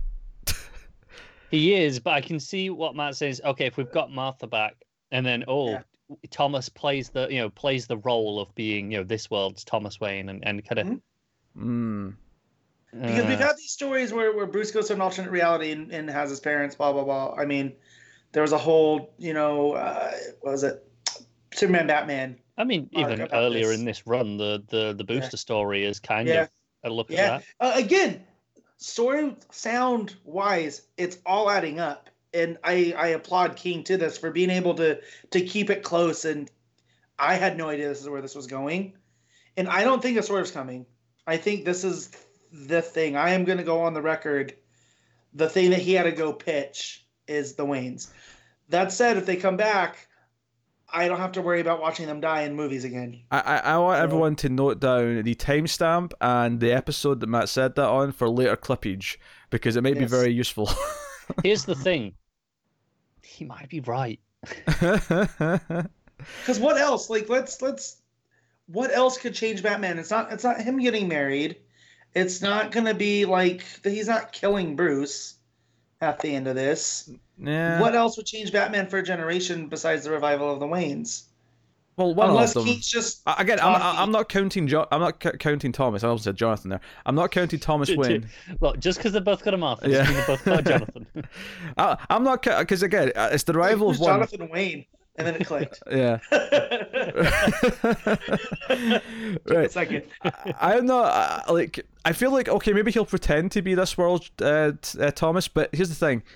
Here's the thing. He he. I imagine the story would have to be Martha like slowly realizing that this isn't her Thomas, right? And that that would have to be a plot point. And like I, I think ultimately what you could, if this is what's going to happen, I think ultimately what you're saying is is that this is the story of how Batman gets his mummy back. yeah, and it's and it's very Freudian that way, right? Like it's very all all boys have a want for their mother, and I don't like that aspect of Batman, you know, uh, and I don't like how much emphasis it puts on the Waynes when Alfred's been there the whole time, you know. Um, Well, that's why he doesn't need Thomas because he's got Alfred. yeah, but he also doesn't need Martha. No, he doesn't. Uh, This is terrible. And if, Yeah, if this is the route that he goes down, there is very little it can do to, and I'm wondering how this plays keep in me on Bat- board with that. Batman Catwoman. You know, like Here- Here's the thing. I, I can think of potential things that could happen. I, mean, I don't necessarily like the idea of Martha being brought back to life because uh, comic book No. stupidity, right? But Yeah. if I'm thinking about potential things we could do after that, like yeah, well, we could do something maybe interesting where Martha almost feels alienated because of how close Bruce and Alfred are. Like she's you know been here this whole time, and they have this special parenting, you know, child bond. Right, and and when she revives, she's gonna be revived at her age she died. So That's there's a true. chance that Batman's gonna be older than her, his mother. Yeah. So like she's gonna age up. So it's prime for for for the incest, is what you're saying. No, I'm not saying that at all. But a, you know, Dick does need a new girlfriend. oh, uh, Bruce, I am dating your mother. You'll deal with that. Thank you. Yeah, i- in a roundabout way, his his kind of grandmother. Yes, kind of. Hey, Futurama. You know, Fra- his own grandpa. yeah. Time travel shenanigans. Oh, But, uh, I don't know. Uh, the biggest thing that stuck out to me about this issue is I really felt like not a lot happened, and then it kind of ended just very suddenly. It, it took me like so. This is the first thing I read on on Wednesday morning. Download my comics. You know, waiting for work to start. It usually takes me a couple times to read them because then you know it's time to get up and go to work. No man, I had this done in like a couple minutes. Yeah, I- I I got to the end and didn't realize I was at the end, so I, I clicked on the next. I didn't see the to be continued, Mhm. so I just clicked next page, it's and, an ad. and I was like, uh, oh, oh, that was it. Uh. Wait, hang on, I should go back and see what the hell was that final line because I didn't feel like a final line. No, no, it really didn't. I it was kind of just an underwhelming issue, and like, I I kind of like the idea of Thomas being this Thomas being crazy enough to want to try this. I don't know if I like the idea of it actually happening. Yeah, there was there was a Mark Waid uh, Justice League story where Ra's had done this. I I think it's the uh, Tower of Babel, where to, to get Batman off his game, he's gonna he stole the the uh, the bodies of Thomas and Martha, and then had them suspended over a uh, Lazarus pit. You know, gonna gonna revive them, and Batman has to stop him. But he has that you know should I do it? Should I not? You know, and on- in Mark Waid's hands, it was very, it was very good, and you know, Superman comes in and helps save the day and whatnot. So, Are, are you implying you don't trust Tom King as much as you do? not do? that I Matt don't Waid? trust Tom King, but at, I, I never felt reading that Mark Waid story like this was going to be a new status quo.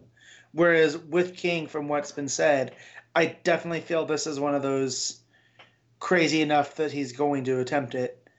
You know, Yeah. So, and I'm trying to reserve judgment for things until I actually read them because there's been other things that I thought were a bad idea that I ended up working out, or things that I thought were going to be great that I ended up hating.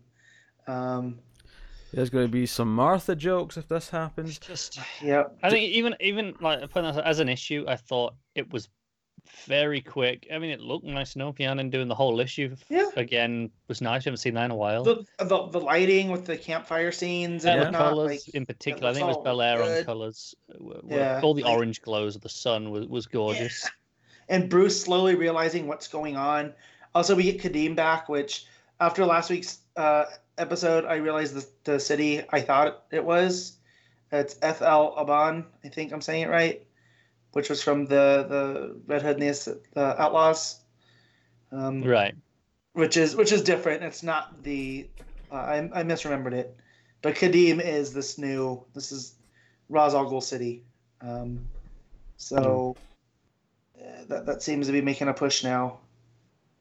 But yeah, I don't, man, I don't know. I have to admit, I feel I feel oddly kind of apathetic towards this issue. I don't really have strong feelings, like positively or negatively. It just it kind of existed, and I, I think Tom King's pulled this kind of really decompressed stick, where it'll just be like this, you know, one character doing this one thing for the whole issue. Um, he's pulled that enough, and I like some of those issues, but this one, Mhm. I just kind of feel like the plot's barely advanced in like a while.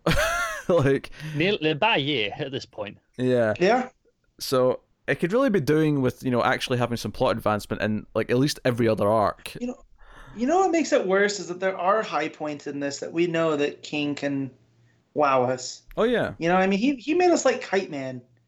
You know, like. Yeah. But we haven't seen Kite Man in about 50 Well, goddamn but, issues. but that's what I'm saying. So I think this is what makes it worse is we know that there's we know that there's something good in there, and yet we're doing the decompress stick still. Man, I just I don't know.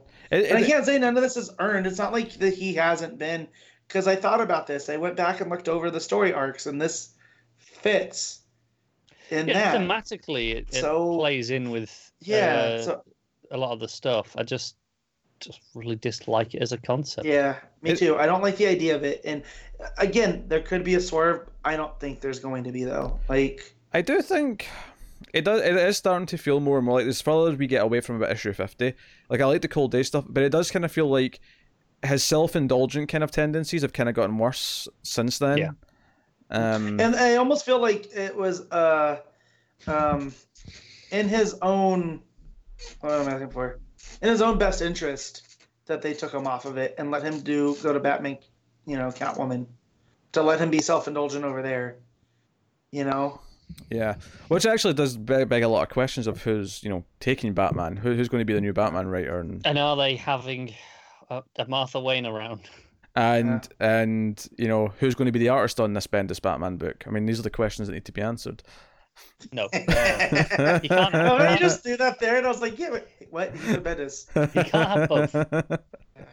He's not allowed. Very slyly just slipped that in. I mean, to be fair, he's he's busy with Superman action, Young Justice, and New Legion. I think Bendis is actually that's him. He's he's he's covered for a while. And Naomi. Yeah, and Naomi, of course. Yeah, he's co- he's covered for a while. He definitely is. Um, yeah. Better bloody be. Jason Aaron's not leaving Marvel, is he? Because I would love a Jason Aaron Batman book. Maybe I want day. Jason Aaron on JSA. Eh, Well, yeah, but Sanders with JSA right now, Connor. I know, I know. Just get him back. Just get Aaron back over here. He started Vertigo. We Aaron did, hasn't yeah. played Enough DC. Like, Has he done much mainline DC stuff at all? I Uh, don't think so. no, he he did a Batman thing that I dug out last year. That was some weird one shot that he wrote on, but um, I owned. I don't. I don't remember owning it, but it was in there when I was looking. For Did you old sit there and reread it and go, "What the hell is this?" No, I got. Let me look it up. See what it was again. Yeah, I- I've never heard of it, but I'll take your word that it exists if if you somehow own it. Uh, but I mean, yeah, I mean, I'm, I- I've been kind of feeling down on this run now for a while. I've been. Yeah. You, you guys seem to be catching up a little bit. Um, in a post nightmares world. Post nightmare as well. Yes. I mean, like I, I still believe it can get good again. I just, you know, he's he's kind of testing the patience a little You- bit. You believe that it can, but will it? I'm I'm losing faith quickly because it's been a long time since I've enjoyed the book now. Because I like this is the thing. Up up until issue fifty, I liked the vast majority of those first like forty nine issues. Like the vast majority. I was a big spokesperson Yeah, for that like first half of the run. two points in particular I didn't really like. But uh, honestly, it was right at the end. It was the Booster Gold stuff. I wasn't that keen on. Uh, the the time travel stuff. Yeah. But rooftops, uh, s- you know, uh, City of Bane or whatever it was called. Those, those first three arcs were really good. Uh, all the stuff came after. All the build up to the wedding outside of the actual like gift built bullshit with Booster Gold. I liked all that stuff. Mi- minus the Ivy story. Maybe minus the Yeah, Ivy story, but that, that was like that a three me. issue misstep, right? And it was back to being solid yeah, again. it- that that's the sort of thing where ah, I can forgive that lo- l- that length of a problem. You know, it's like okay, Oh, and it's War- not indicative. War right? jokes and riddles, of course, is the other big one I've not mentioned. Yeah. Okay, so the Jason Aaron thing was the Joker's Asylum Penguin. So they did this Joker Asylum anthology where a creator had a different, you know, it was a, a weekly event because there was a fifth week. So Mhm. that was an event, but a weekly, so you know, Joker's Asylum, two Yeah. page Joker's Asylum. It was a weekly uh, market employ to sell comics. Yeah, yeah, yeah. And so it was it was Penguin, uh, and I I had all five of them because of course that was my only buying DC days when that came out. Um, naturally. but yeah, um, if I remember, it was pretty pretty good. I'm gonna go read that uh, later. Yeah, Joker's I'm, Asylum. I'm, I'm assuming it's on DC Universe because they have a, a lot. It's yeah, well, yeah, it's they have it available to buy on the DC website because I, I pulled it up. So I'll be surprised it'll if it's be not on there then. Yeah. yeah, so Yeah. Um. No, I guess yeah, that's from Batman. July 9th, July 9th, two thousand and eight. That was that was the lead up to to Dark Knight. Sure, that's why that was there. Hmm. Yeah. Did it have a banner on the top? Uh, nope, just Joker's Asylum. Hmm. So I might have, but yeah, that was the one that I pulled out. I think I brought it, but I didn't have him sign it, just because I had a lot of Thor, a lot of Thor to get signed. yeah, I bet you did. Um, all right, I guess that's Batman. I don't know if we've got much more else to say specifically about the, the book. Uh, what are you giving it, Matt? Ah, ugh. really good art though. I'm gonna give it a five five. 5.5? Okay. Mm-hmm. Uh, which is very different, of course, from 5 by 5 Yes. All right, Faith, calm down. Faith, oh yeah, mean, five she, by she was on the uh, the hit television show Buffy the Stop Vampire encouraging Slayer. him, Matt. wasn't When we get a chance to talk Eliza Dushku, I'm gonna not. I'm gonna indulge him.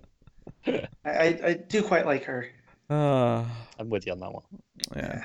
D- Dushka, Dushka gets She's- the approval. She's the person that was dating a player on the Lakers, and when they were playing the the Celtics in the finals, because she's from Boston, she wore her, her Celtics jerseys. Uh, She was dating Rick Fox, playing in the game. Me and P have no idea what this means. no, none of it. But Sports, just people people get it. Okay, they're, they're they're huge rivals. Okay, she's from the town, right? That that's playing against her boyfriend's team, right. and she wore her hometown team Yes. stuff while supporting him. So this was the Celtics versus the Red Sox, right? I just don't make sure I've got No. this right. No, you're in the right city though. Um, I know that was that was why that was a good joke. I was intentionally Yes. picking the wrong sport. See like that. there you go. I can name like three baseball teams, and one of them is the Boston Red Sox. All right, name two, the two others you can name. LA uh, Dodgers and New York. Or no, it's basketball. Hold on. Oh god, I know the New York team. Damn it. There's Apparently two. you don't. Chicago Yeah. Cubs. I'll just Chicago Cubs. There you go. Okay. I'll, I'll do that to be safe. But You know, I wear an Angels hat a lot. That he that wasn't one of the teams no. that he named. Yeah. What's New York's team? Remind me. There, there's the Mets and the Yankees. The Yankees. That's the, that's the one. Yeah. How many hockey teams can you name?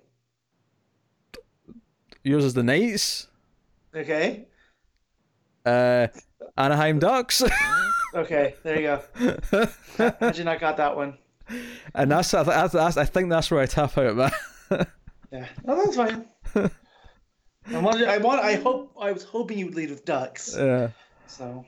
No, you give be shit for you not getting the hat in the other one, but I, I, Uh, yeah. The Knights. Go Knights. Go. Okay. Um, That's such a weird American thing, though, isn't it? To to name the teams like that. Yeah. Because your guys. I don't like your guys' way. So, Like a lot of our team will have like will, they'll have nicknames. yeah. but- I like the Gunners. I. You know. The Yeah, Arsenal. Yeah, you Uh, got like you know, Spurs for Tottenham. Tottenham. yeah, you know, Red Devils for for Right. Manchester United. My, Right. my team of the Sky Blue Army. Uh, Um, I never heard yeah, of. but I had never heard of any of these nicknames. Which is hilarious that when J.K. Rowling did the Quidditch book, she gave them American style. You know, it wasn't you know Puddlemore or Puddlemere, you know Quidditch club. to be fair, the one sport that does do that to Mm-hmm. some extent is rugby. yeah, So I would I would incline that she took that. that from makes rugby sense. for- That for makes Quidditch, sense. Yeah. You Give, got give me some rugby. the uh, oh god. Oh. Give me some rugby teams. Uh, you got the there's like the bears, uh, Oh, okay. like lions, stuff like that. Just Boring like, ones. you know, yeah, yeah, Boring. noth- stuff. I mean, we all have. Hold on, those. what- I, what- I, I like. What what are you be s- specific. what, what are you saying the, the the general British way of doing it is? I'm confused here.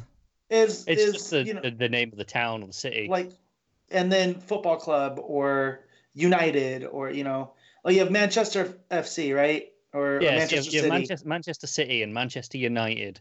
right? Um, Lo- Lo- the London area is the only place it gets murky because there you've got Arsenal, Chelsea. You know, it's, it's more Right. after the but- areas. and correct me if I'm wrong though, but they are specific areas. You know, so like, so that's why Arsenal and Tottenham are rivals because they're close. They're Yeah. they're the city rival team, and same with Chelsea and who's the other London one? Because it's it's Oh, Chelsea, uh, West Ham. maybe I don't know. because Uh, it's yeah, But like you know, uh, like, like teams that have two things usually have like one is you know like like Manchester City, you know, um, Mhm. and then there's United. Whereas right. uh, Birmingham have Birmingham City, and then completely random they've got Aston Villa. Oh wow, Yeah, yeah. I didn't realize that was a Birmingham team. yeah, yeah, yeah, because they're Aston Villa. Yeah, there's also, you also don't you have also a Crystal Palace? yeah, yeah. I've got team? Crystal Palace. Yeah, yeah, yeah, yeah. So, but no, I yeah. They're the the American uh, soccer teams are starting to do that now, to where LA have LA Football Club, but then they also have the Los Angeles Galaxy. So Yeah, we don't really give them names like you do. Yeah. Like, like no. So it's, it's a bit weird. I don't care about any of this. It's more interesting than this issue of Batman. Rate it, Connor. Uh, it's a four. I love how all that happened in between Matt rating it and Connor rating it. That- That's Yeah. that, that was the gap where that stupid conversation sprung up. Um, I'm going to go same as Matt, probably five point five. I think that's fair. Uh, all right, so all things like Justice League issue twenty six. James Tynion the fourth writing with Jorge Jimenez on the art. Um, can we just talk about the fact that this is basically more of a Tynion run now than it is a Snyder run at this point? I was gonna say- 50, isn't it? the stuff that I tend to like more than dislike tends to be Tynion. It's weird because I didn't even look. I just thought this was a Snyder issue. Yeah. Should also Right. point out it's Javier Fernandez on art. Is it? Fernandez, yeah. Yeah. Yep. Oh, I've not changed it since the last issue. That's my bad. Um, and also, these are no longer Legion of Doom issues, right? Like Yeah. that was the No. original It- plan, the, the cover Yeah. might have implied that it was, right? um, and but, then but it's not. It's not. It's not at all. I mean, you've got a bookend story with Martian Manhunter, who is, you know, as he says, or as the narrator says, uh, he's been the Manhunter. He's looking for Lex. You know, there's there's story, there's reports I all like over. that. There's reports all over the country that a masked man, uh, or a cloaked man, I think was the exact term, Yeah. is is basically encouraging people to do d- evil things uh, with Yeah. promises of riches or, or whatever. Not Uh, so much evil things. It's very cynical, very take care of yourself first. Self-indulgent. Yeah. Yeah, it's very objectivist, which I think is interesting because as politics gets crazier, there's more of an object, uh, objectivist vibe on on one end of the political spectrum, and I think it's interesting that this is where this is split now. Yeah. You know, I um so I like the the slightly meta line at the start here. Where, you know, they, they- you know they always come the cloak man, but his identity was always clear. You know, Lex Luthor, and you know that was us at the end of last issue where mhm. you know, he stepped out, and it never even you know showed us that it was Lex properly. But like you say, it it was clear. It was always Lex. Yeah. Yeah. So he's I- he's I looking like for that Lex. he's become an urban legend. Sorry, Pete. Um, That's fine. I just powered through here. But no, I, I do like how he's become an urban legend, and now that's how this is spreading from just it's not just the supervillains, right? That we were told in Year of the Villain. It's regular everyday people. I like how there's the guy with the guns that uh Yeah. you know wearing the Lex was right shirt. Yeah. Um, and we see that Superman and some of the, the main members of the league are at the House of Heroes and they're recruiting leagues from other other universes. Um, which there's a couple of fun beats. Captain Carrot, there's you know, um, Yeah, John is particularly uncomfortable here. yeah, he's not very happy about it. And Superman gives this great speech and introduces uh, the World Forger, who explains that they have to find the Monitor and the Anti Monitor to try and stop Perpetua. I love his flex. Like I created all of your places right on my forge. I feel responsible for upkeeping them, and it was just like, all right, bro, we get it. You don't have to remind us every time. I, I And- liked that. It was uh, it was during this section that you know uh, addressed you know kind of the metaverse I was talking about earlier, where you know like hey you know when when it when the source wall fell in our Earth, that's when it affected Orly. Uh, you know, uh, kind of the idea that there there is the prime of the metaverse. Yeah. Yeah, it's, it's linking up uh, just a little bit, which is nice. Um, uh, there's even Batman Beyond there at one point. Just there's a lot of fun cameos in the background if you want to, you know, So, look at so them. the the team that looks like the Justice League that's on that page, that's uh, not the Justice League. They, it's the Avengers, but in the Justice League, right? It's got the big bald Hold- like purple guy. What page is this? This is the the double page with the, Okay. in the House of Heroes, The double page. right? Yeah. So Whereabouts, some- Matt? So it's right behind Superman, where it Oh, says thanks. yeah, yeah, and they've coming." got like an Iron Man looking character, a Uh huh. cap, Spider Man. That- Do we yeah. remember what Earth this is? that's very Spider-Man, and that is like a cross between Hawkeye and Nebula. Yeah, and, um, well, and then you have uh, uh, what, what set me off was like, oh, there's a there's a night character that's like I do. Captain uh, America. I do um, remember that being in Multiversity though. Um, Okay, The the because there was the Earth that was just Marvel. okay. That was one of them. In If that if someone could hit me on Twitter and let me know, because it's it's driving me nuts. And when you look up Justice League Avengers, all you get is the crossover, you know, series Yeah. that happened. Um, Um, yeah, but but they've they've Uh, added a uh, Captain Marvel, Earth Eight, Matt. Earth Eight. Okay, Yeah, you're a much better Googler than I am. uh, it's because I knew it was in Multiversity, so I just Gotcha. searched through that route.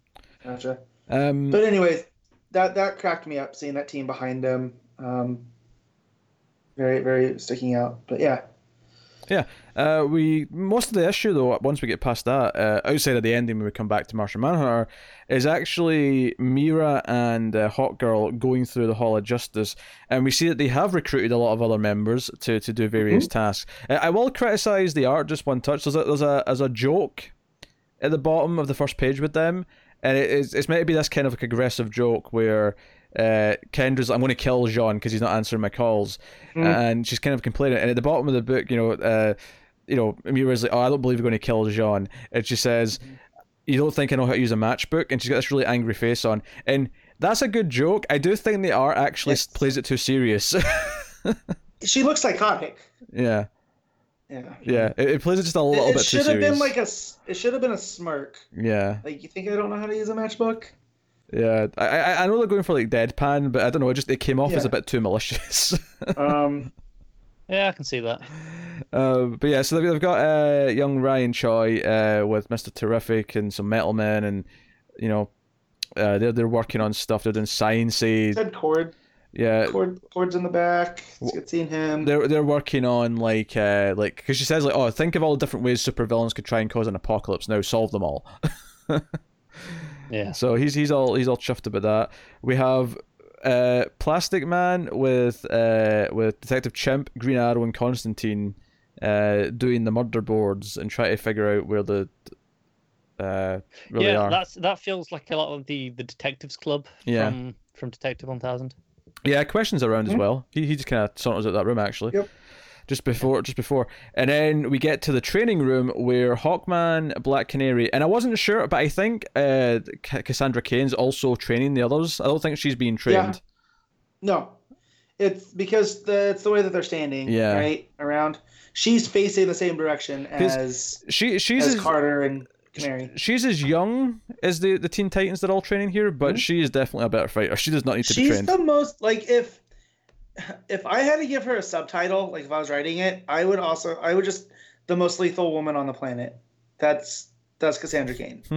like She's up there, that's for sure. I could accept Yeah. that. I could accept that. I mean, Lady Shiva's her mother, right? Yep. So yeah, it comes down to those two. Yeah, and then Jarro's like yelling uh, telepathically because Starman is uh, passing out because he's trying to look into the past of the the totality Mm-hmm. to, like figure things out, um, and it's kind of breaking him. Uh, so yeah, so so Mera kind of pulls like, nah, you're a goddamn leader, so you're not going to you know leave and do this. You're going to go find Jean or whatever. Um, so you know. Mhm. Uh, uh, and then we get back to Jean, and he goes into the the the creepy building. Uh, he's all Detective John Jones up, and then he transforms it to Martian Manhunter. And the twist is at the end that he actually finds Lionel Luthor uh, in this place instead of Lex. So we'll see how that goes. Um, how do you feel about the ending? I don't like the ending. like the ending. Yeah. I don't dislike it, it threw me, but I'm not opposed to it. The the ending is the one thing that's kind of weird. I actually think this was probably one of my favorite issues of the run. Um, aside from that, um, I think because it actually just took time to actually set up how Kendra's feeling and Mhm. like having her go through all the rooms with with Mera and making Mera feel like she's also an important member of the team who you know who was absent for almost all of the uh, six dimension stuff. Uh, was kind of neat, Yeah. and I like the urban myth kind of like chasing the, the shadow of Lex Luthor vibe with the Martian Manhunter stuff. Um, Yeah. So I actually liked a lot more of this issue than I have done recently. Um, I, I have less complaints with this one. That's good. Yeah. It's, Uh, I'm just I'm just used to you coming in with complaints. no, Oh. but see, I think it's it's because it's not Snyder. It's not doing the Snydering thing. Snide Snyderian. Is that is that the Sn- descriptor? Sn- Snyderus. Snide Snyder is that, that's Severus's brother. Um, it's not doing those things that drive Pete nuts. yeah, you I mean, know, don't get me wrong. Like- Like when yeah. they're talking to the the other like Justice Leagues and stuff and the, the the House of Heroes, like yeah, they're, they're talking about this thing that's coming so big that we're all going to have to band together, and you know the Mhm. the World Forger is like, oh, we need the Monitor and the Anti Monitor, right? This is huge, like earth shaking stuff. It is, but I like that they're building to it, and that most of this issue is actually no, let's prepare, let's have characters actually slow down for a little bit and sort of you know what are we Well, feeling right now? I and like I loved, yeah, I loved Kendra saying, you know, I wanted John to install martial arts into everybody in the Earth. yeah through through you know, to get like, them ready. She, she wanted yeah, he, she wanted him to train everyone using her knowledge from her head and just beam it into every, basically he she wanted the reverse of the, Matrix. the plot of uh, Batman Forever where you know he was Yeah. stealing everyone's uh Right. like minds and stuff Put it in there. yeah Yeah. Yeah. Yeah. and so I like that's how much she's willing to go in it, you know. Um, but no, but it, no, it's Tynion. I've tended to like the Tynion stuff more than than the Snyder stuff. Um, that said, I'm I'm enjoying it more than Pete is, but but yeah, No, I just I, I think this issue slowed down a little bit. Um, it'd be nice to keep it going for a few issues just to let us really grasp where everyone else. I don't expect it to though. I'm expecting next one to just immediately drive it into you know ridiculous territory, because that's what this book's been doing. E- Every time I think I'm I'm about to get kind of what I want, it just ends too quickly, and we go barreling into like rushing through whatever the next plot is, um, which is my main complaint with the book. But th- this issue I thought was really solid. Um, uh, the Lionel Yeah. Luthor cliffhanger at the end, it's like, okay, why is Lionel back? You know, what's he doing Yeah. here? was he ever really gone? Because we, we still don't know about the the the doorknob. You know what I mean? Like we know it was there, but we don't know the hows and whys.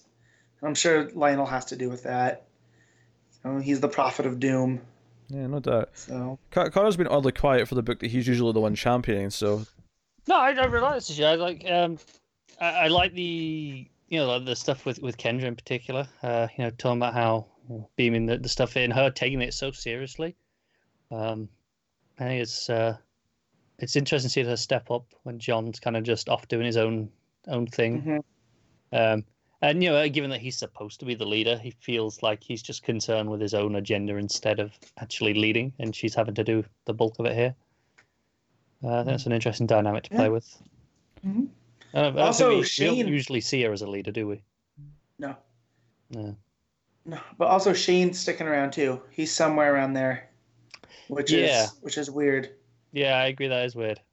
So, because they even talk about how weird it is because he is basically a hypothetical construct. Like that he Yeah. shouldn't be able to to be there, but he is. So, um, yeah, no, but it's it's a nice change. I, I like I like Tynion uh, writing these. I wish he was doing more just than this in Justice League Dark at DC right now. So ah, don't worry. I'm sure you have a new book announcement. Uh, well, maybe that's why he doesn't have any new books because he's basically writing Justice League almost full time at this point. Uh, no, he did. Yeah. A, I think he just announced a creator yeah, one. yeah, which Hmm. I had to look up because there was a funny back and forth between him and him and Tom Uh, Taylor. Tom Taylor, what? Yeah, yeah. about he goes, Man, Taylor, you're dark. He goes, Excuse me, I'm not the one who named my new book. Something is killing the children, uh, which he did a nice plug there. So Yeah. um but but yeah, so but it's only a five issue mini, you know. Oh, is it? Yeah. So it's not like it's an ongoing, but uh yeah, g- give me more Tynion. I, he's his detective run, like I'd always liked his backups and, and whatnot over over in Batman and um but you, you give me more from DC, please. Yeah. All right, Matt, what are you giving it? I'm gonna give this an eight. Connor? Uh, seven point five. I'm also going to give it an 8. So, there you go. That I don't like this. this is Justice League. What just happened? How did, I come make you down throw a below Hail? Mary. How did, how did I come down below Pete on Justice League? What just happened? I don't know. Just- Just once again, we've proved that your taste is weird and doesn't follow the same rules everyone else's does. There was also a question Pete missed that, that I sent. And I'll bring up now. Because my, my question to the show was uh, why is Connor the best at being the worst? And this is right here. this Yes. adds to that, that, that conundrum. He just is. It just does, yeah. no, Connor isn't, except he is now. So, I'm surprised Pete skipped over that question. me too. because it was it was it wasn't a listener, it was Matt. Yeah, and? It would have been a great comedy. oh, well, it's been brought up now, right? I mean, it's not like we have to. And I I was waiting for Connor on this. Uh, it was either gonna be this one or the next one that I, I felt like I could bring it up. Moving on then, swiftly, swimmingly, one might even say, to Aquaman. Issue One fo- one should not say if it makes Matt laugh like that. 49. Kelly Sue DeConnick. Uh, We're writing with Viktor Bogdanovic on the art. So this issue had a bombshell in it.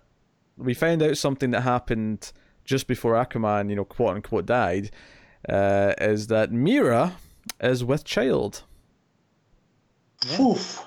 So, for, for people that are unfamiliar with the history of, of Arthur and, and Mera, Mera, um, this this only adds to that that quilt of continuity here because originally they they had a child that was meant to be an heir, and I think Orm Orm was responsible for the death of the child. I think so. Yeah. Um, Classic Orm. Wait, wait, yeah. So when uh, when Blackest Night came around, Johns hadn't forgotten that, and when when Mera becomes the avatar of of rage during that story, it's brought up that you, no one ever asked her if she wanted children, and it became this big bombshell of of her, you know, uh, being her own character.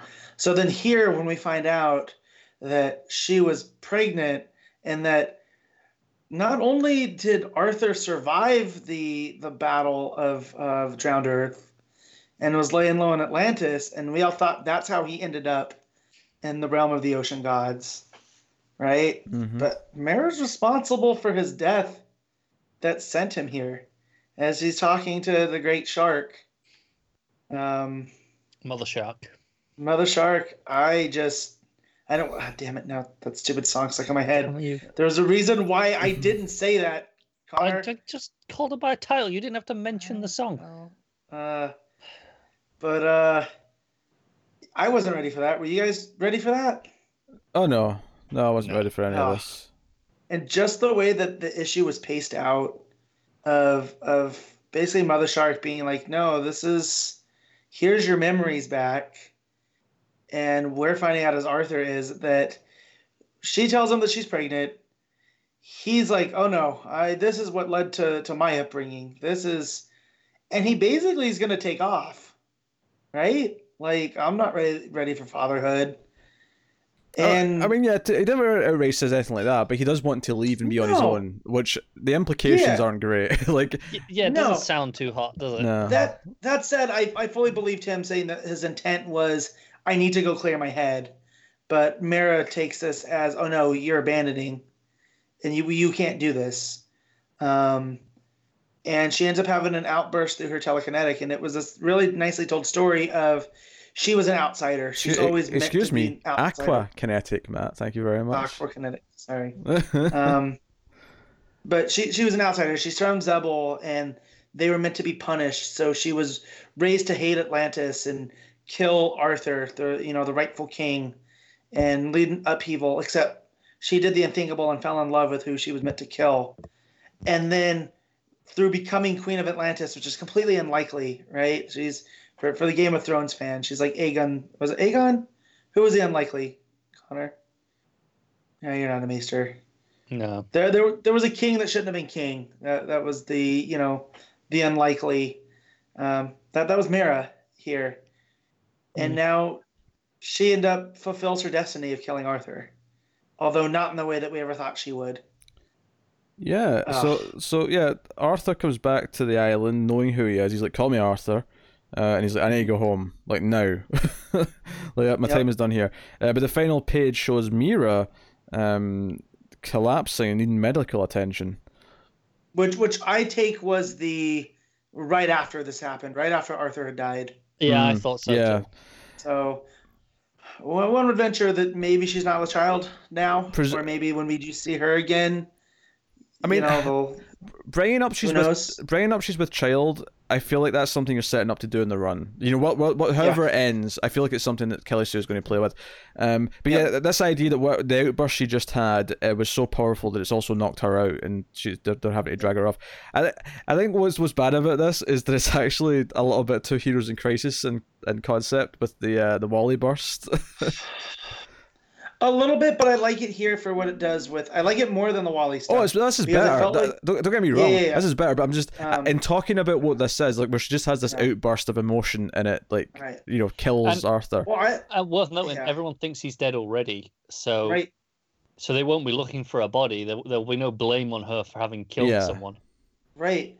And this whole talk of her being like, well, they're going to want me to marry, and of course they're not going to marry you. So how's our relationship going to be?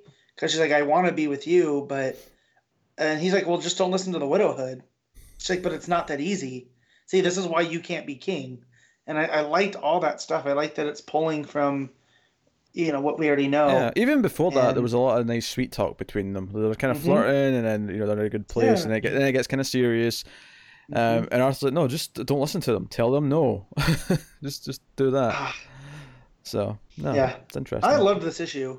If you can't tell how glowing I've been on it, like this Kelly Sue has reinvigorated my love of Aquaman. Like it was, it was around, right? Like I, I liked a lot of what Abnett did, and I left and came back. But here, I'm like excited to read. Like I, I loved all the old God stuff and and what she did there. But here now, with the relationship with with Mera, and you know, uh, how long has he been gone now? Like that that's the question because we kept seeing the the what was it the, the cutbacks to Mera, and that puts Yeah. those in It's- a whole It's new It felt like a couple of months. right. Yeah, so like, oh man, yeah, what's he heading back into? and it does it does end with saying next time Black Manta returns. So The question Mhm. is, how long does a Xebellian pregnancy last? Mhm. that's a good question. I don't know. I don't know.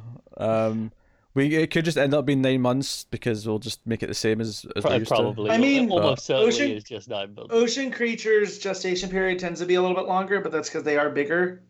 Yeah. So you know, um. Yeah. but, so no, they're not going to call Mera fat and like make it be longer. They're just going to no. make it a But traditional nine months. but also, how long was Atlanta's for? Because he is a, a hybrid of human and Atlantean. So, and so this would be a. She's full Atlantean because she's from Xebel, but he's like half. So this would make it a, like, huh, Three quarter Yeah. Atlantean. yeah. Which which makes him more Atlantean than Arthur. I say he. I, I I don't want to say it. You know. Man. Um, Questions, questions. I was not a huge fan of the art in this issue. Oh, I liked it a lot. I I don't really like Bogdanovic's faces in this issue. Mhm. I like a lot of the early stuff or any any of the stuff out in the water. Uh, I think looks great. Um, I don't know. I it, it reminds me of Justice League of China and, and New Superman, so maybe that's where I have a affection for it. maybe Right. just there's just one too many goofy looking faces between you know Arthur and Mera's talking that put me off. No, I was upset they are, and I like um the the big shark looks great. Uh, Yeah. There, I'm looking back through it. That one page of you know it, uh, it's Mera. She's called Mera of the prison colony of Xebel. I think that's a really good looking page. Yeah, it is. Um, damn it! Now I see the goofy looking pages. Now I can't unsee it. I hate you, Sorry. because it didn't bother me before.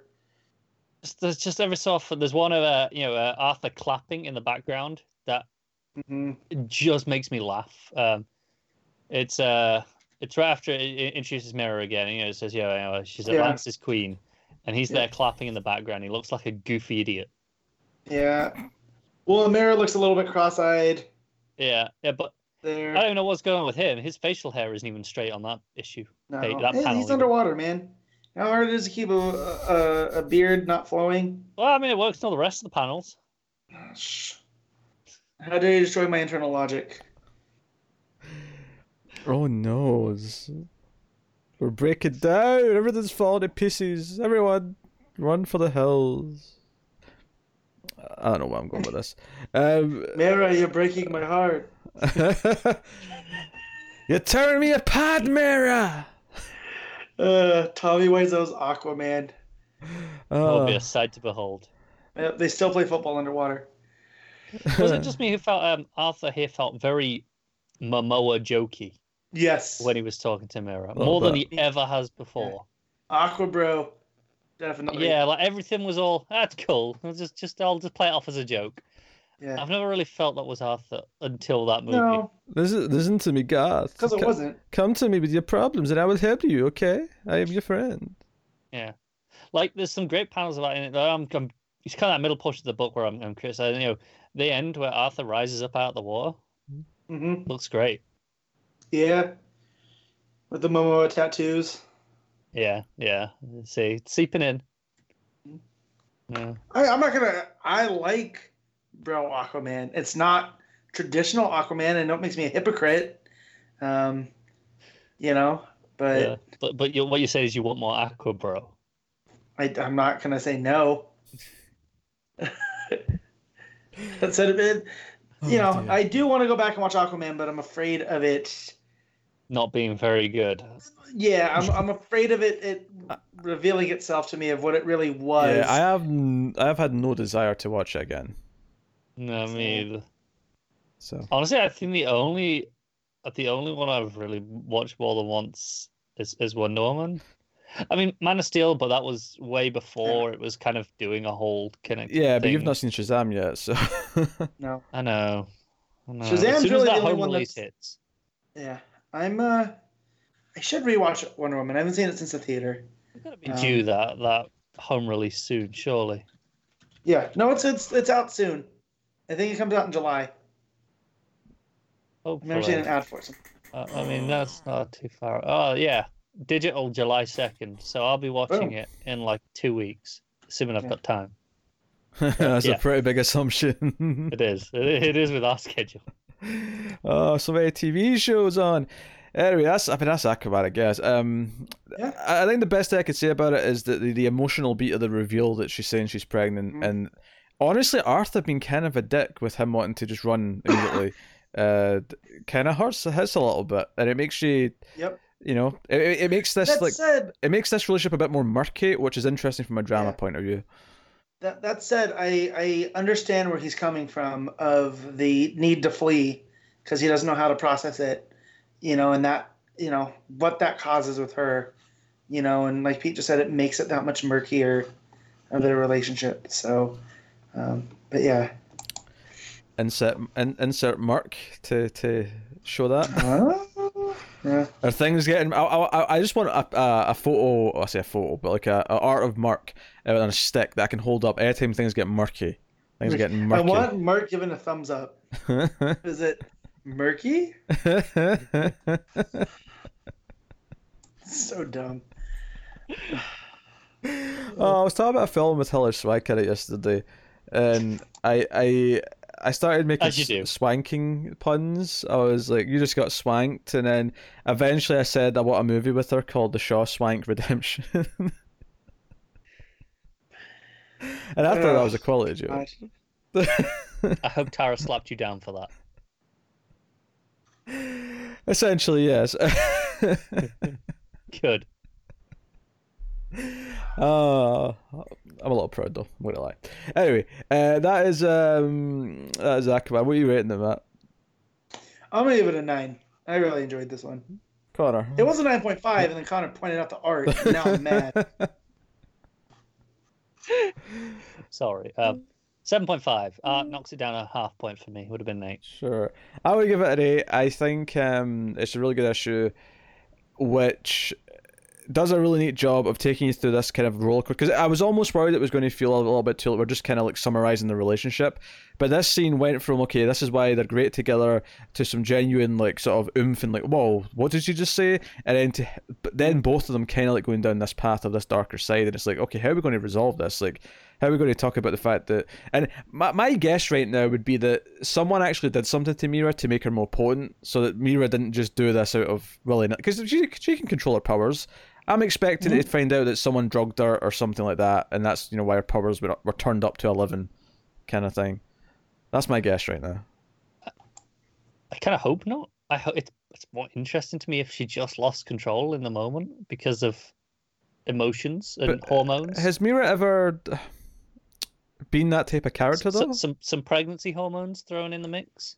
okay yeah maybe the baby's the antichrist yeah I I'm like just to saying- think of sorry, us I- knocked up when when Seth Rogen goes, "Fuck you, hormones." Not Allison, hormones. I, uh, I just happened to glance up at whatever page I was on and saw another proper goofy face, and it made me laugh. It was him going, "Oh, yo, of course, oh, I love you. Of course, I love you," and he's got the goofiest face of maybe the entire issue on him, and it just killed me. Don't look at it, Matt. I'll just upset you.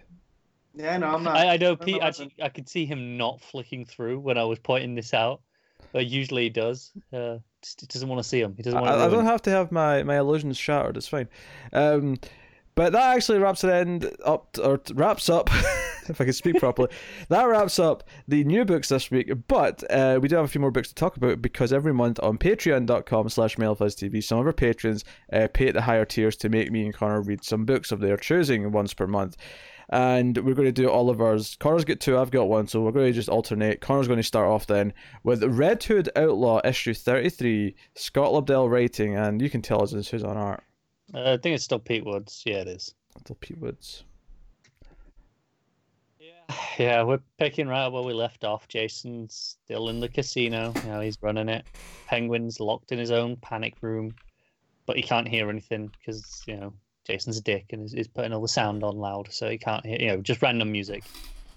Um, Bunker's still you know running his security and and stuff. Um, but the casino gets attacked by uh, the the five aces.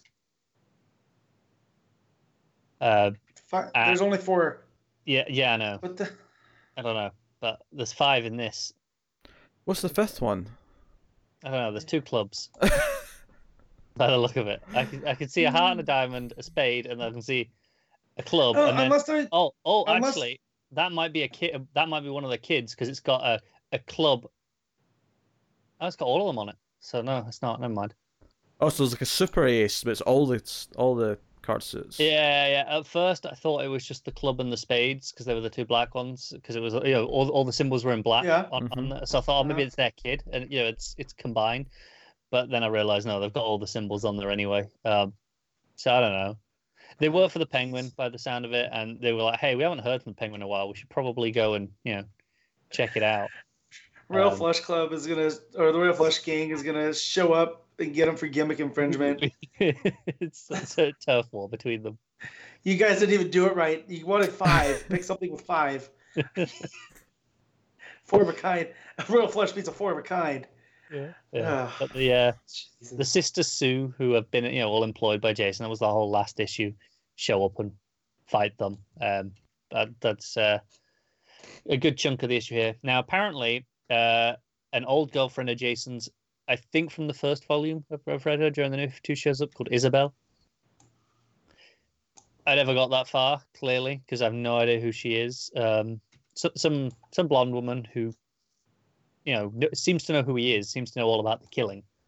Um, but the the leader of the Aces, who is the the one with all of them, uh, you know, breaks off. You know, the you know the rest of them fight the other gang, and then he, he comes to to find Jason.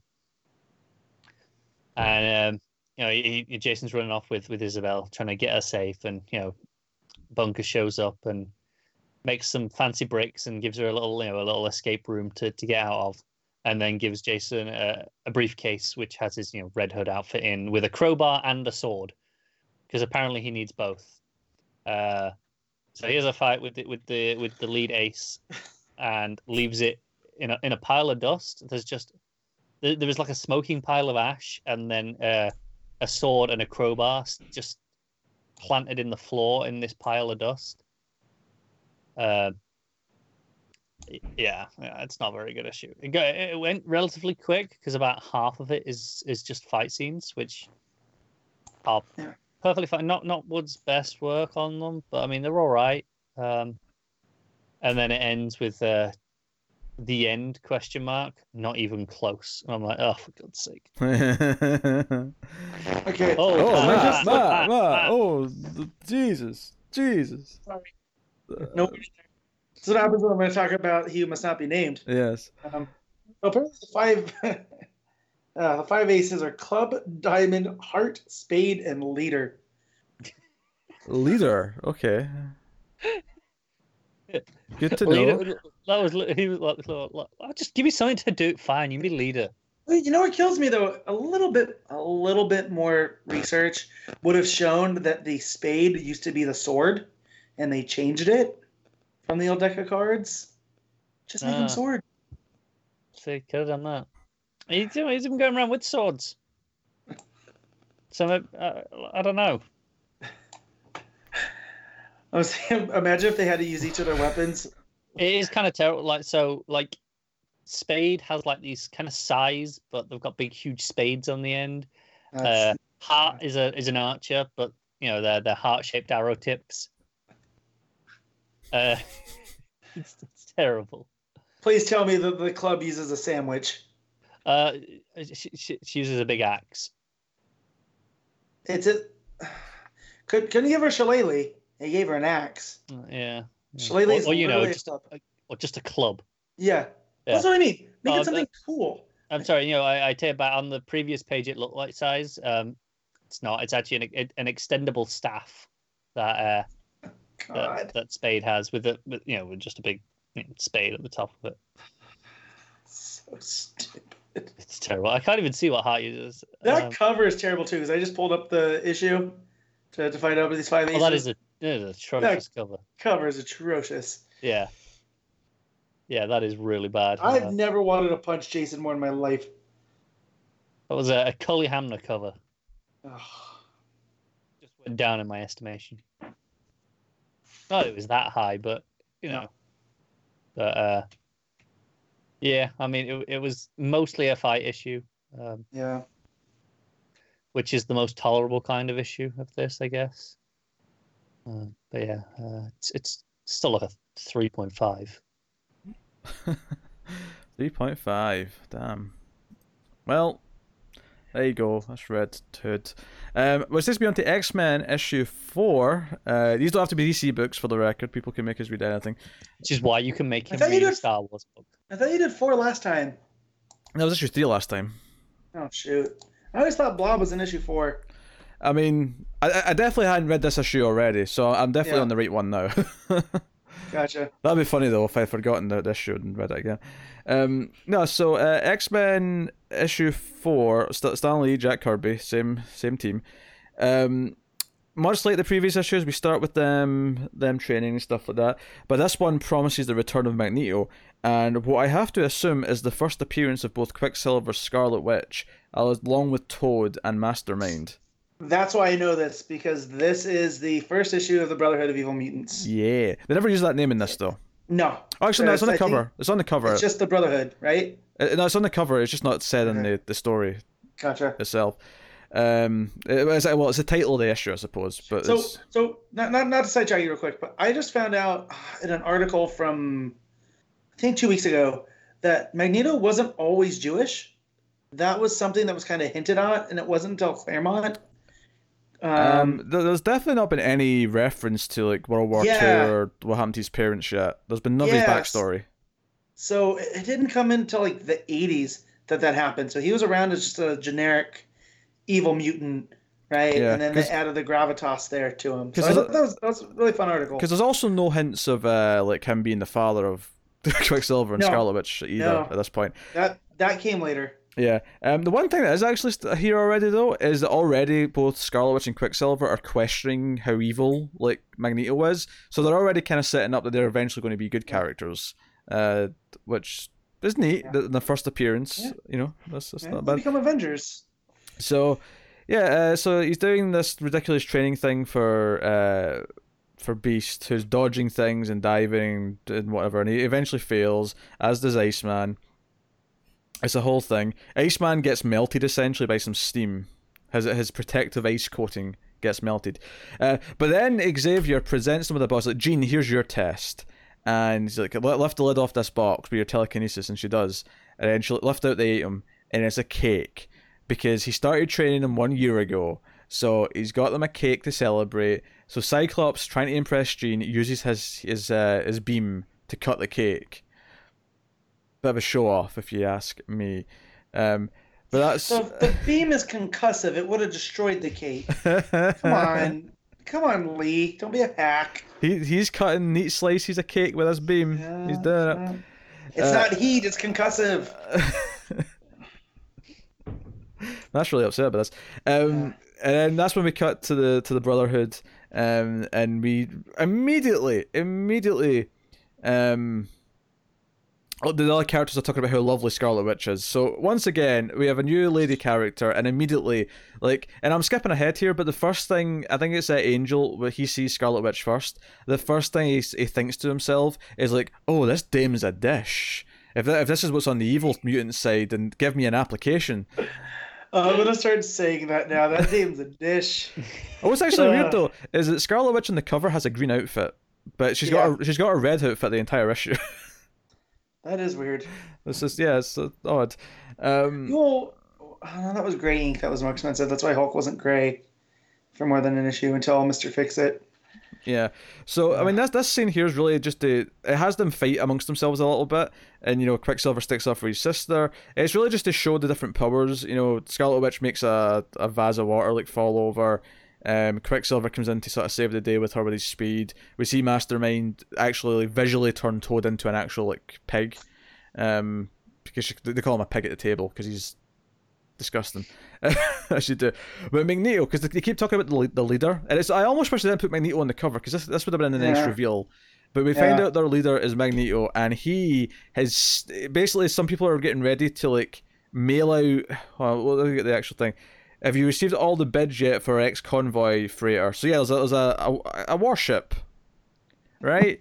and they're they're they're selling a warship, but Magneto shows up and says, "No, I'm taking the warship." So he he takes a warship.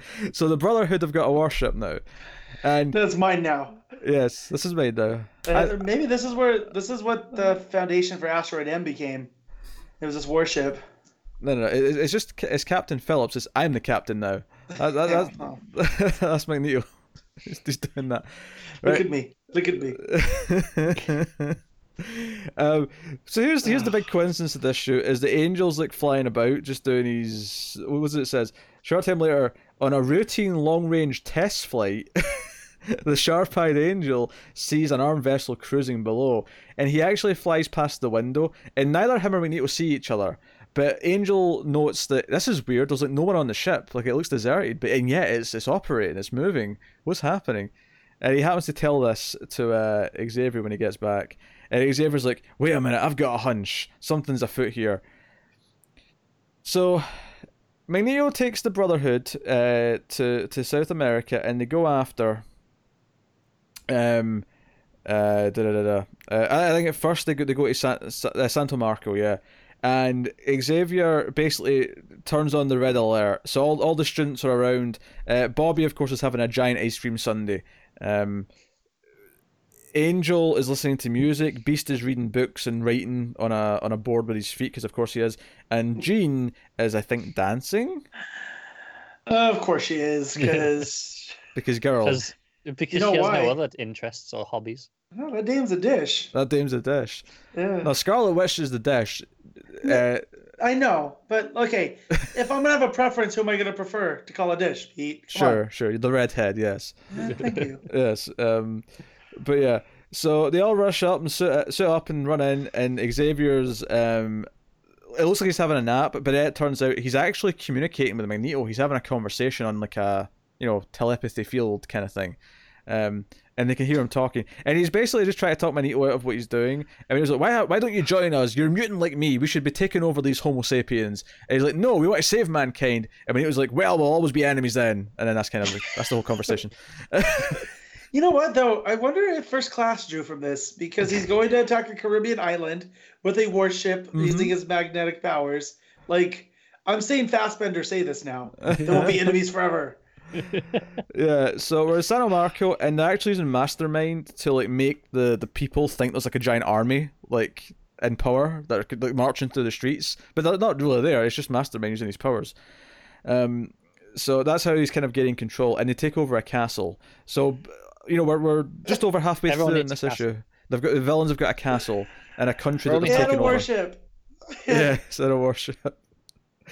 Uh, and we're done with the warship now. The warship's irrelevant for the rest of the issue, which is insane. Well, it, it got them there, didn't it? That's true. Yes, it, it travelled them. All they had to do was go on a metal like sheet, and Magneto could have Yeah, flown them all there. that- Warship's got style. True. like a magic carpet of metal. Uh, Oh dear. Um, I actually love this. Basically, obviously the X Men are on their way. They've, they've arrived in civvies, but Magneto like has a random moment where it's almost like he's got telepathy because he's like, "Silence! They're here. The X Men. I can sense it. Their mental emanations of their leader are strong, and my that I can feel them in my brain."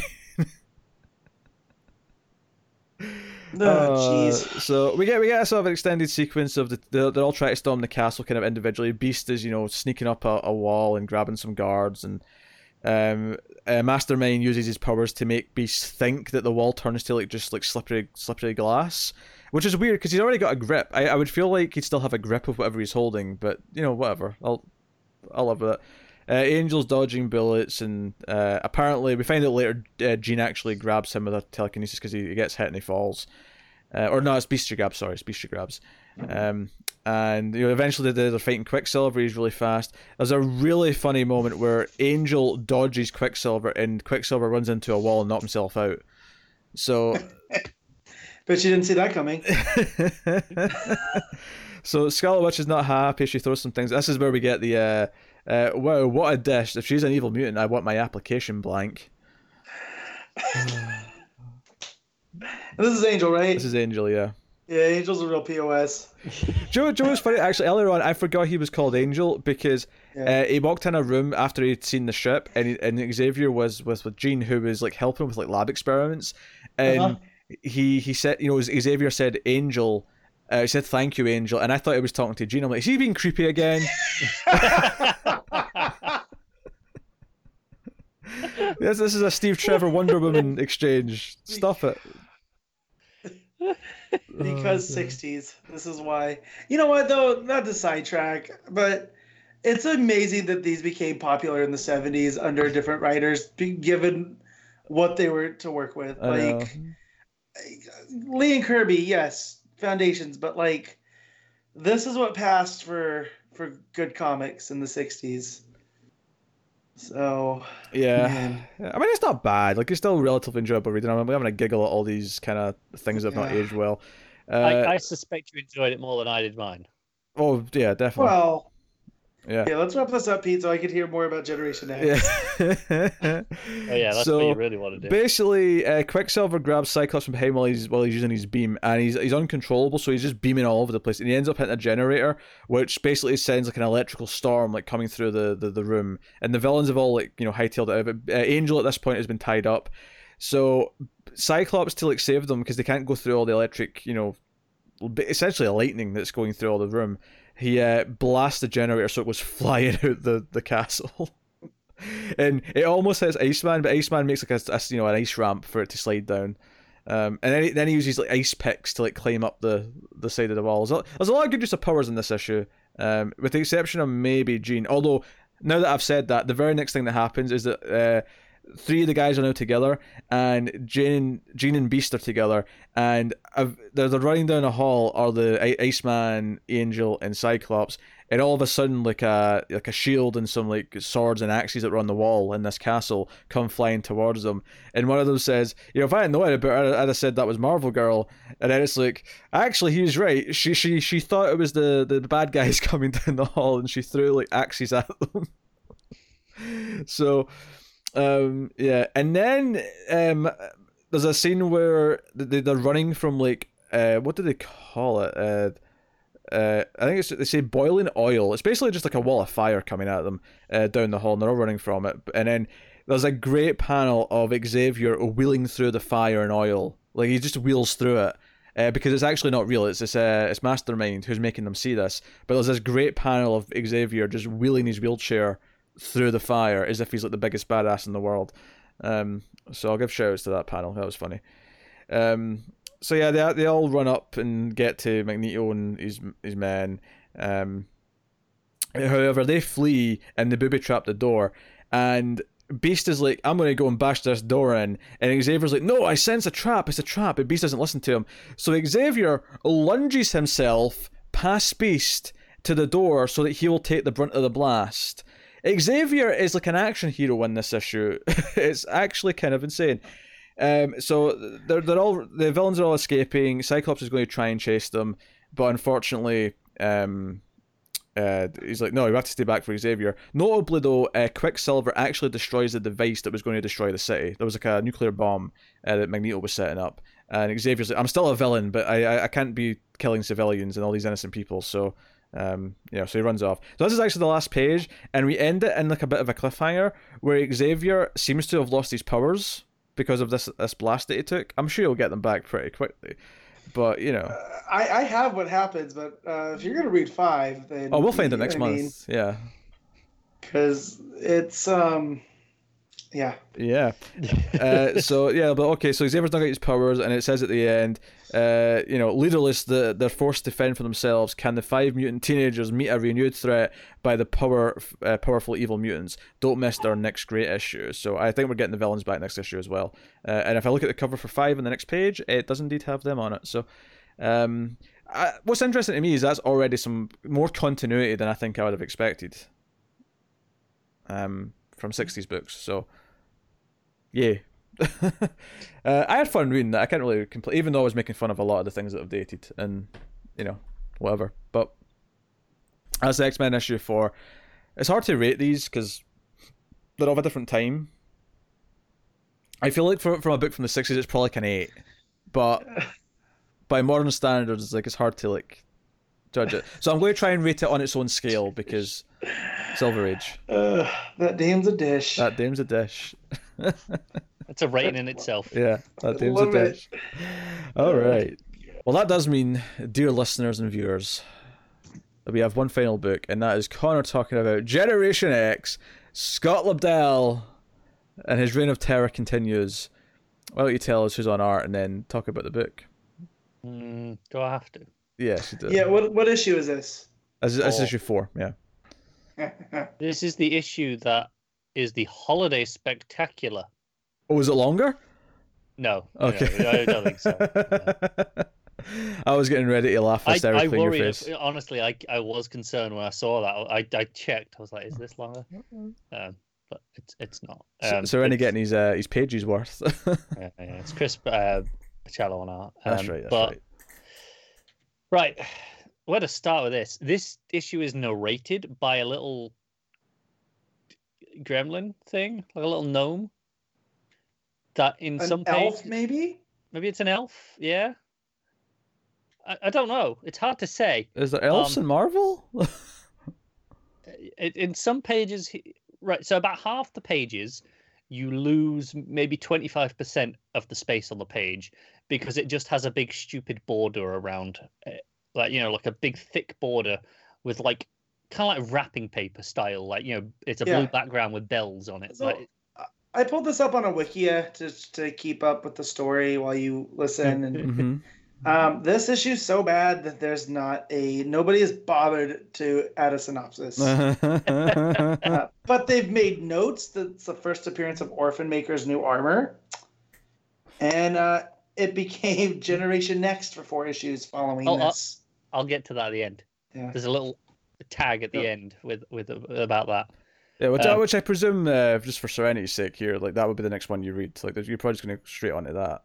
I assume so. Yeah. yeah. Uh, Yeah, because the, because it becomes a tie-in for Age of Apocalypse. That's why it's Generation Next. Ah. well, I'm not reading Age of Apocalypse. Why not? well, I mean, you could. It would just take longer because you'd have to do like one issue of that one month, and then do a tie-in generation next this following month. yeah yeah so no so this issue is narrated by those little elf things and what i mean by that is on those like h- h- pages where there is that big thick border um they're sitting like on top of the page on top of the panels like inside the border and leaning into it and narrating over the page it's surreal Wait, are these Christmas Uh, elves? Because that would make a lot more sense. I don't know. I, I'm assuming. It's, I mean, I, like That- I said, I, I thought that's little why I said elves. things like gnomes. Yeah, but elves make sense. They're not always in Christmas outfits though. They're like on, on the first page is dressed in like a Santa suit, but in other ones they're just you know just just in like a, a hat and scarf. So, sometimes they have to be in disguise. They have to be in civvies so that they don't get caught. Yeah, yeah. There's there's more than one of them. There's there's quite a few. Um, but yeah, so even before I start talking about it, like this whole border thing is horrible because you lose so much space on the page. Yeah, and I tend to like uh, Chris Bachalo or Bachalo, whatever. Yeah, I have it. no idea how you say it.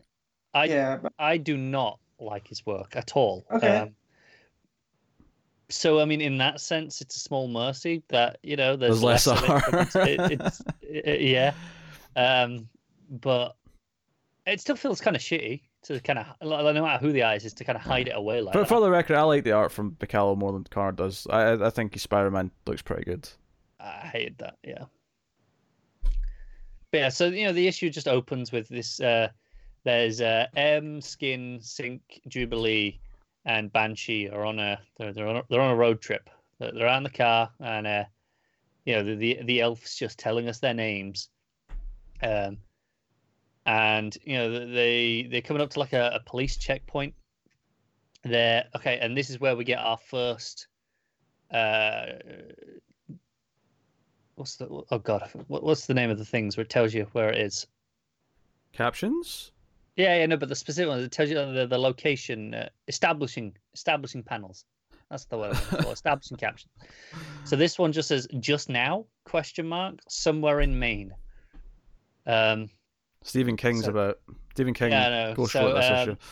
Yeah, so they- they're they're driving up to this checkpoint. They're you know, trying to go through, and they're like, "Hey, skin, get down. You kind of look dodgy. You know, don't want them seeing you, because he's all grey and you know doesn't look normal like the rest of them do."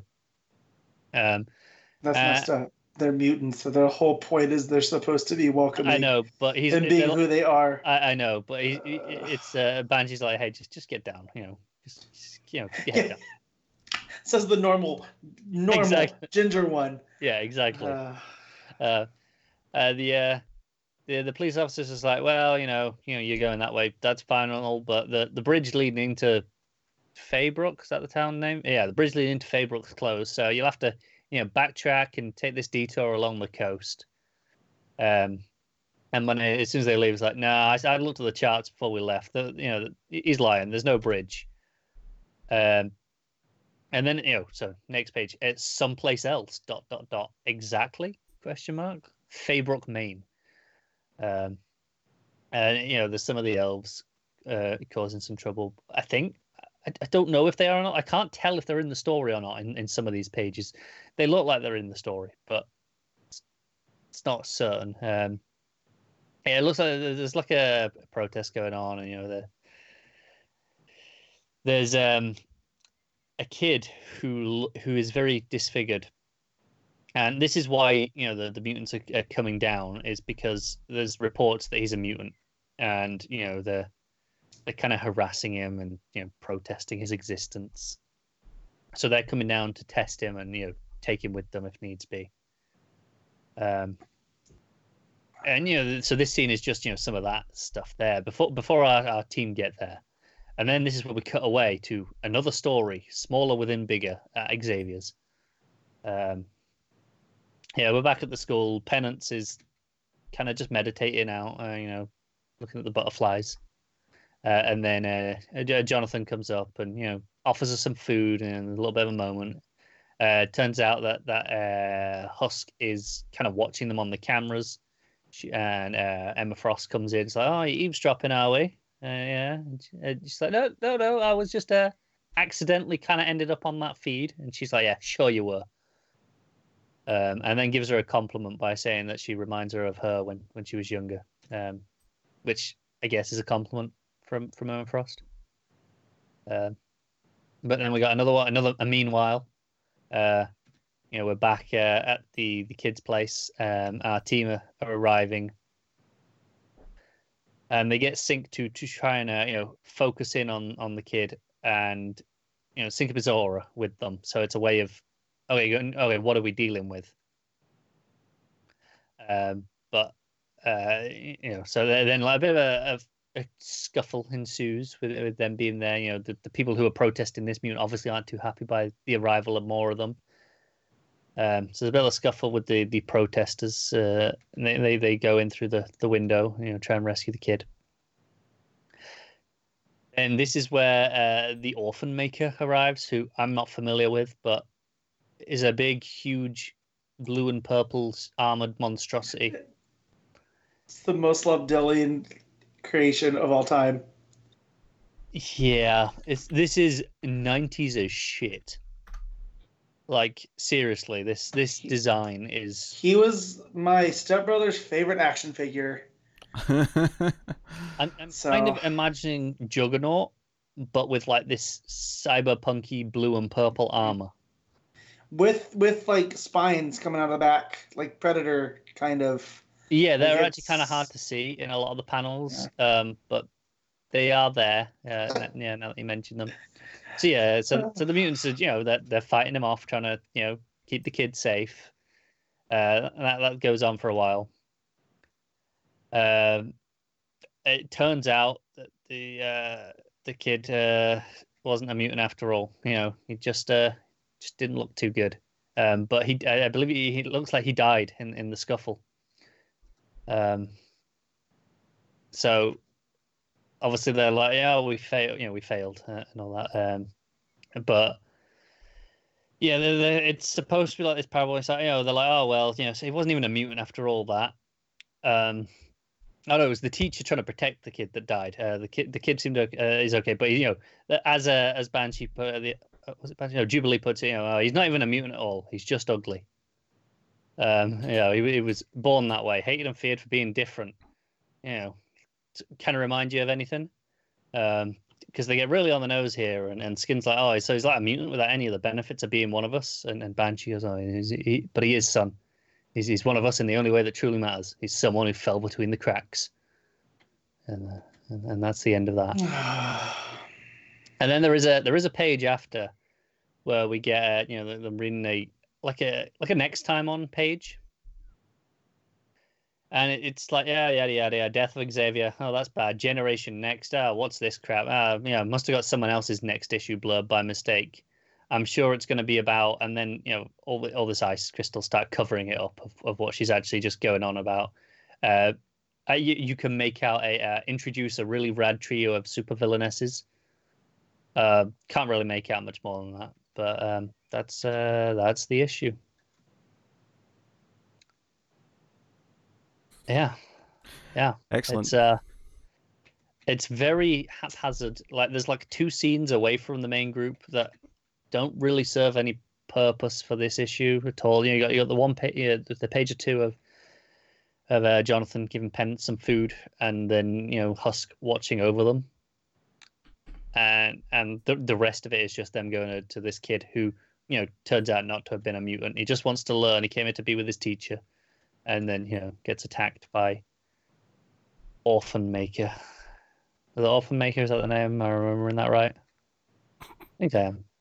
it was yeah. something like that. Yeah. Yeah, it was the Orphan Maker. It was it was and some some really ugly action fight scenes because I I really don't like Picolo's art. Obviously, I think his action I think he's far too busy and scratchy and so much going on. I I struggle to follow some of it. Um, you know, they they tell me, oh, this kid's really ugly, and I just have to take his word for it at points.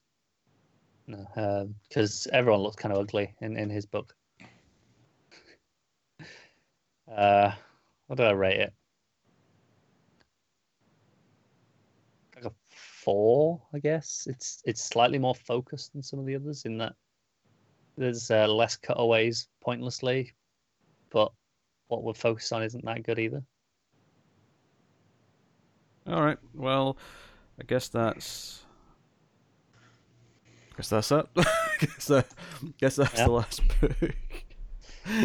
I love how enthusiastic me and Matt were for the last few minutes. Yeah, sorry, man. I was looking up uh, NHL draft stuff Uh huh. as you were as you were talking. I, so- I was looking up some wrestling. The last match for uh, Fyter Fest has been announced, Matt.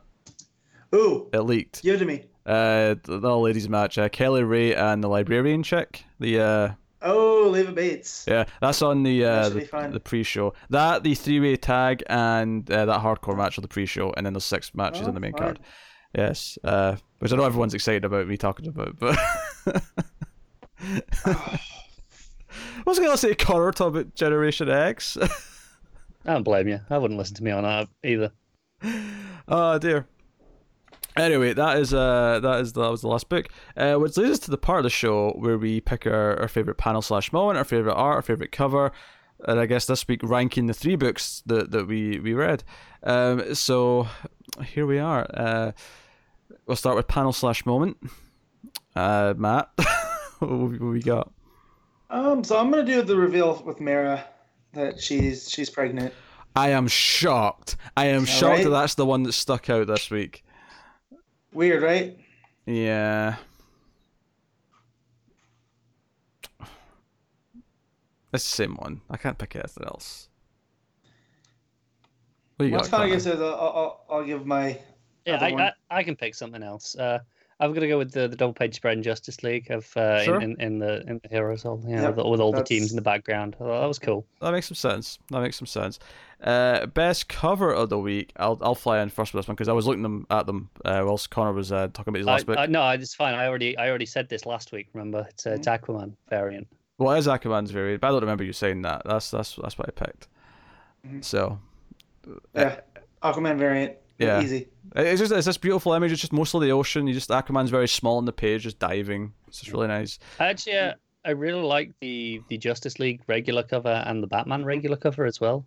Um, more than more than their variants, even though there is a, a nice Lupacchino variant on Justice League, but it's not my favorite Lupacchino piece. Hmm.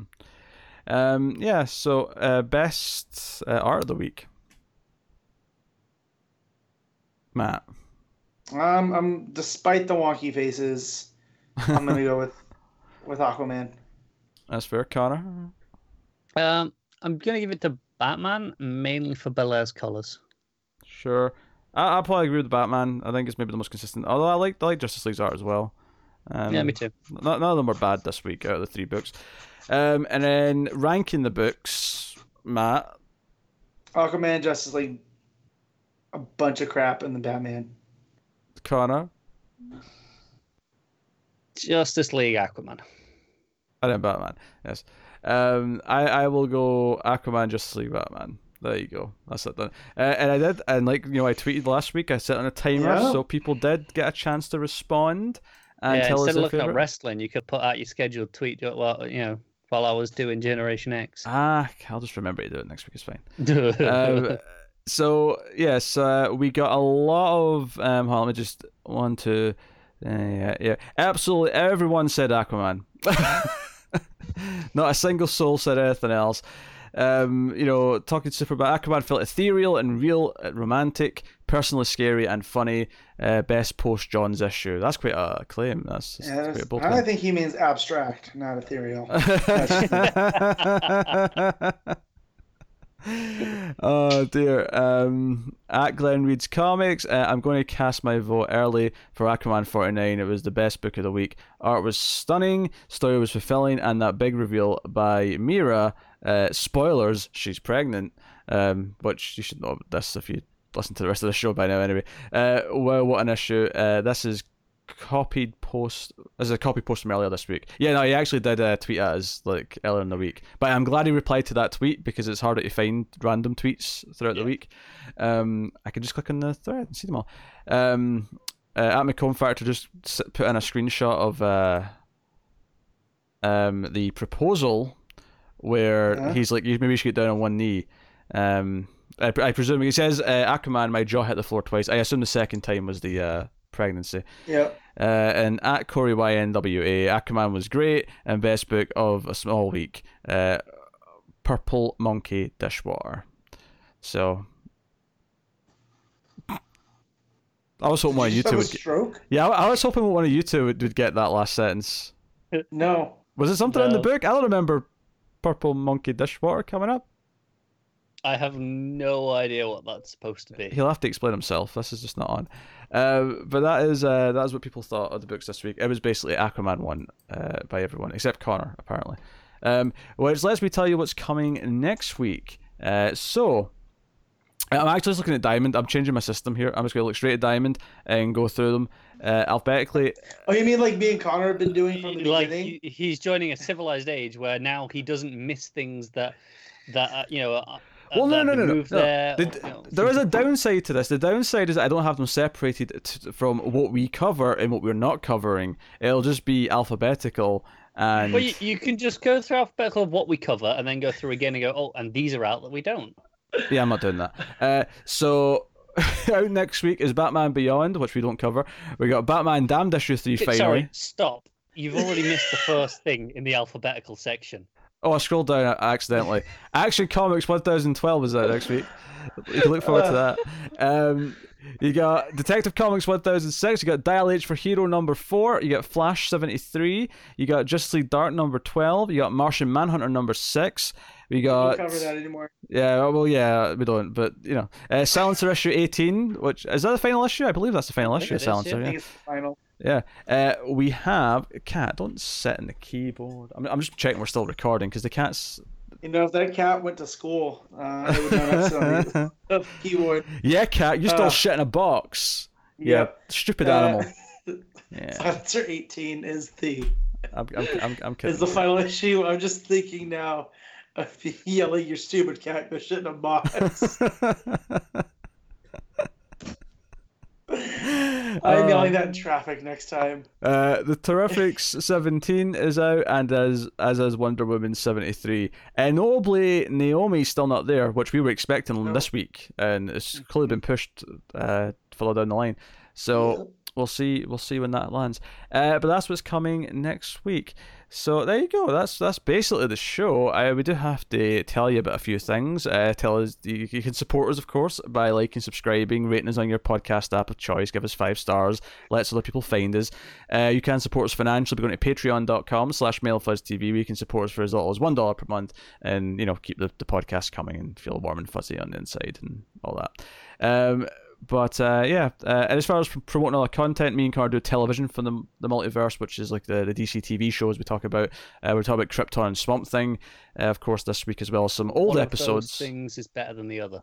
Yes, and also we talk about some old stuff. Uh, we've been do- do- because it's a quiet season because the CW shows are all off.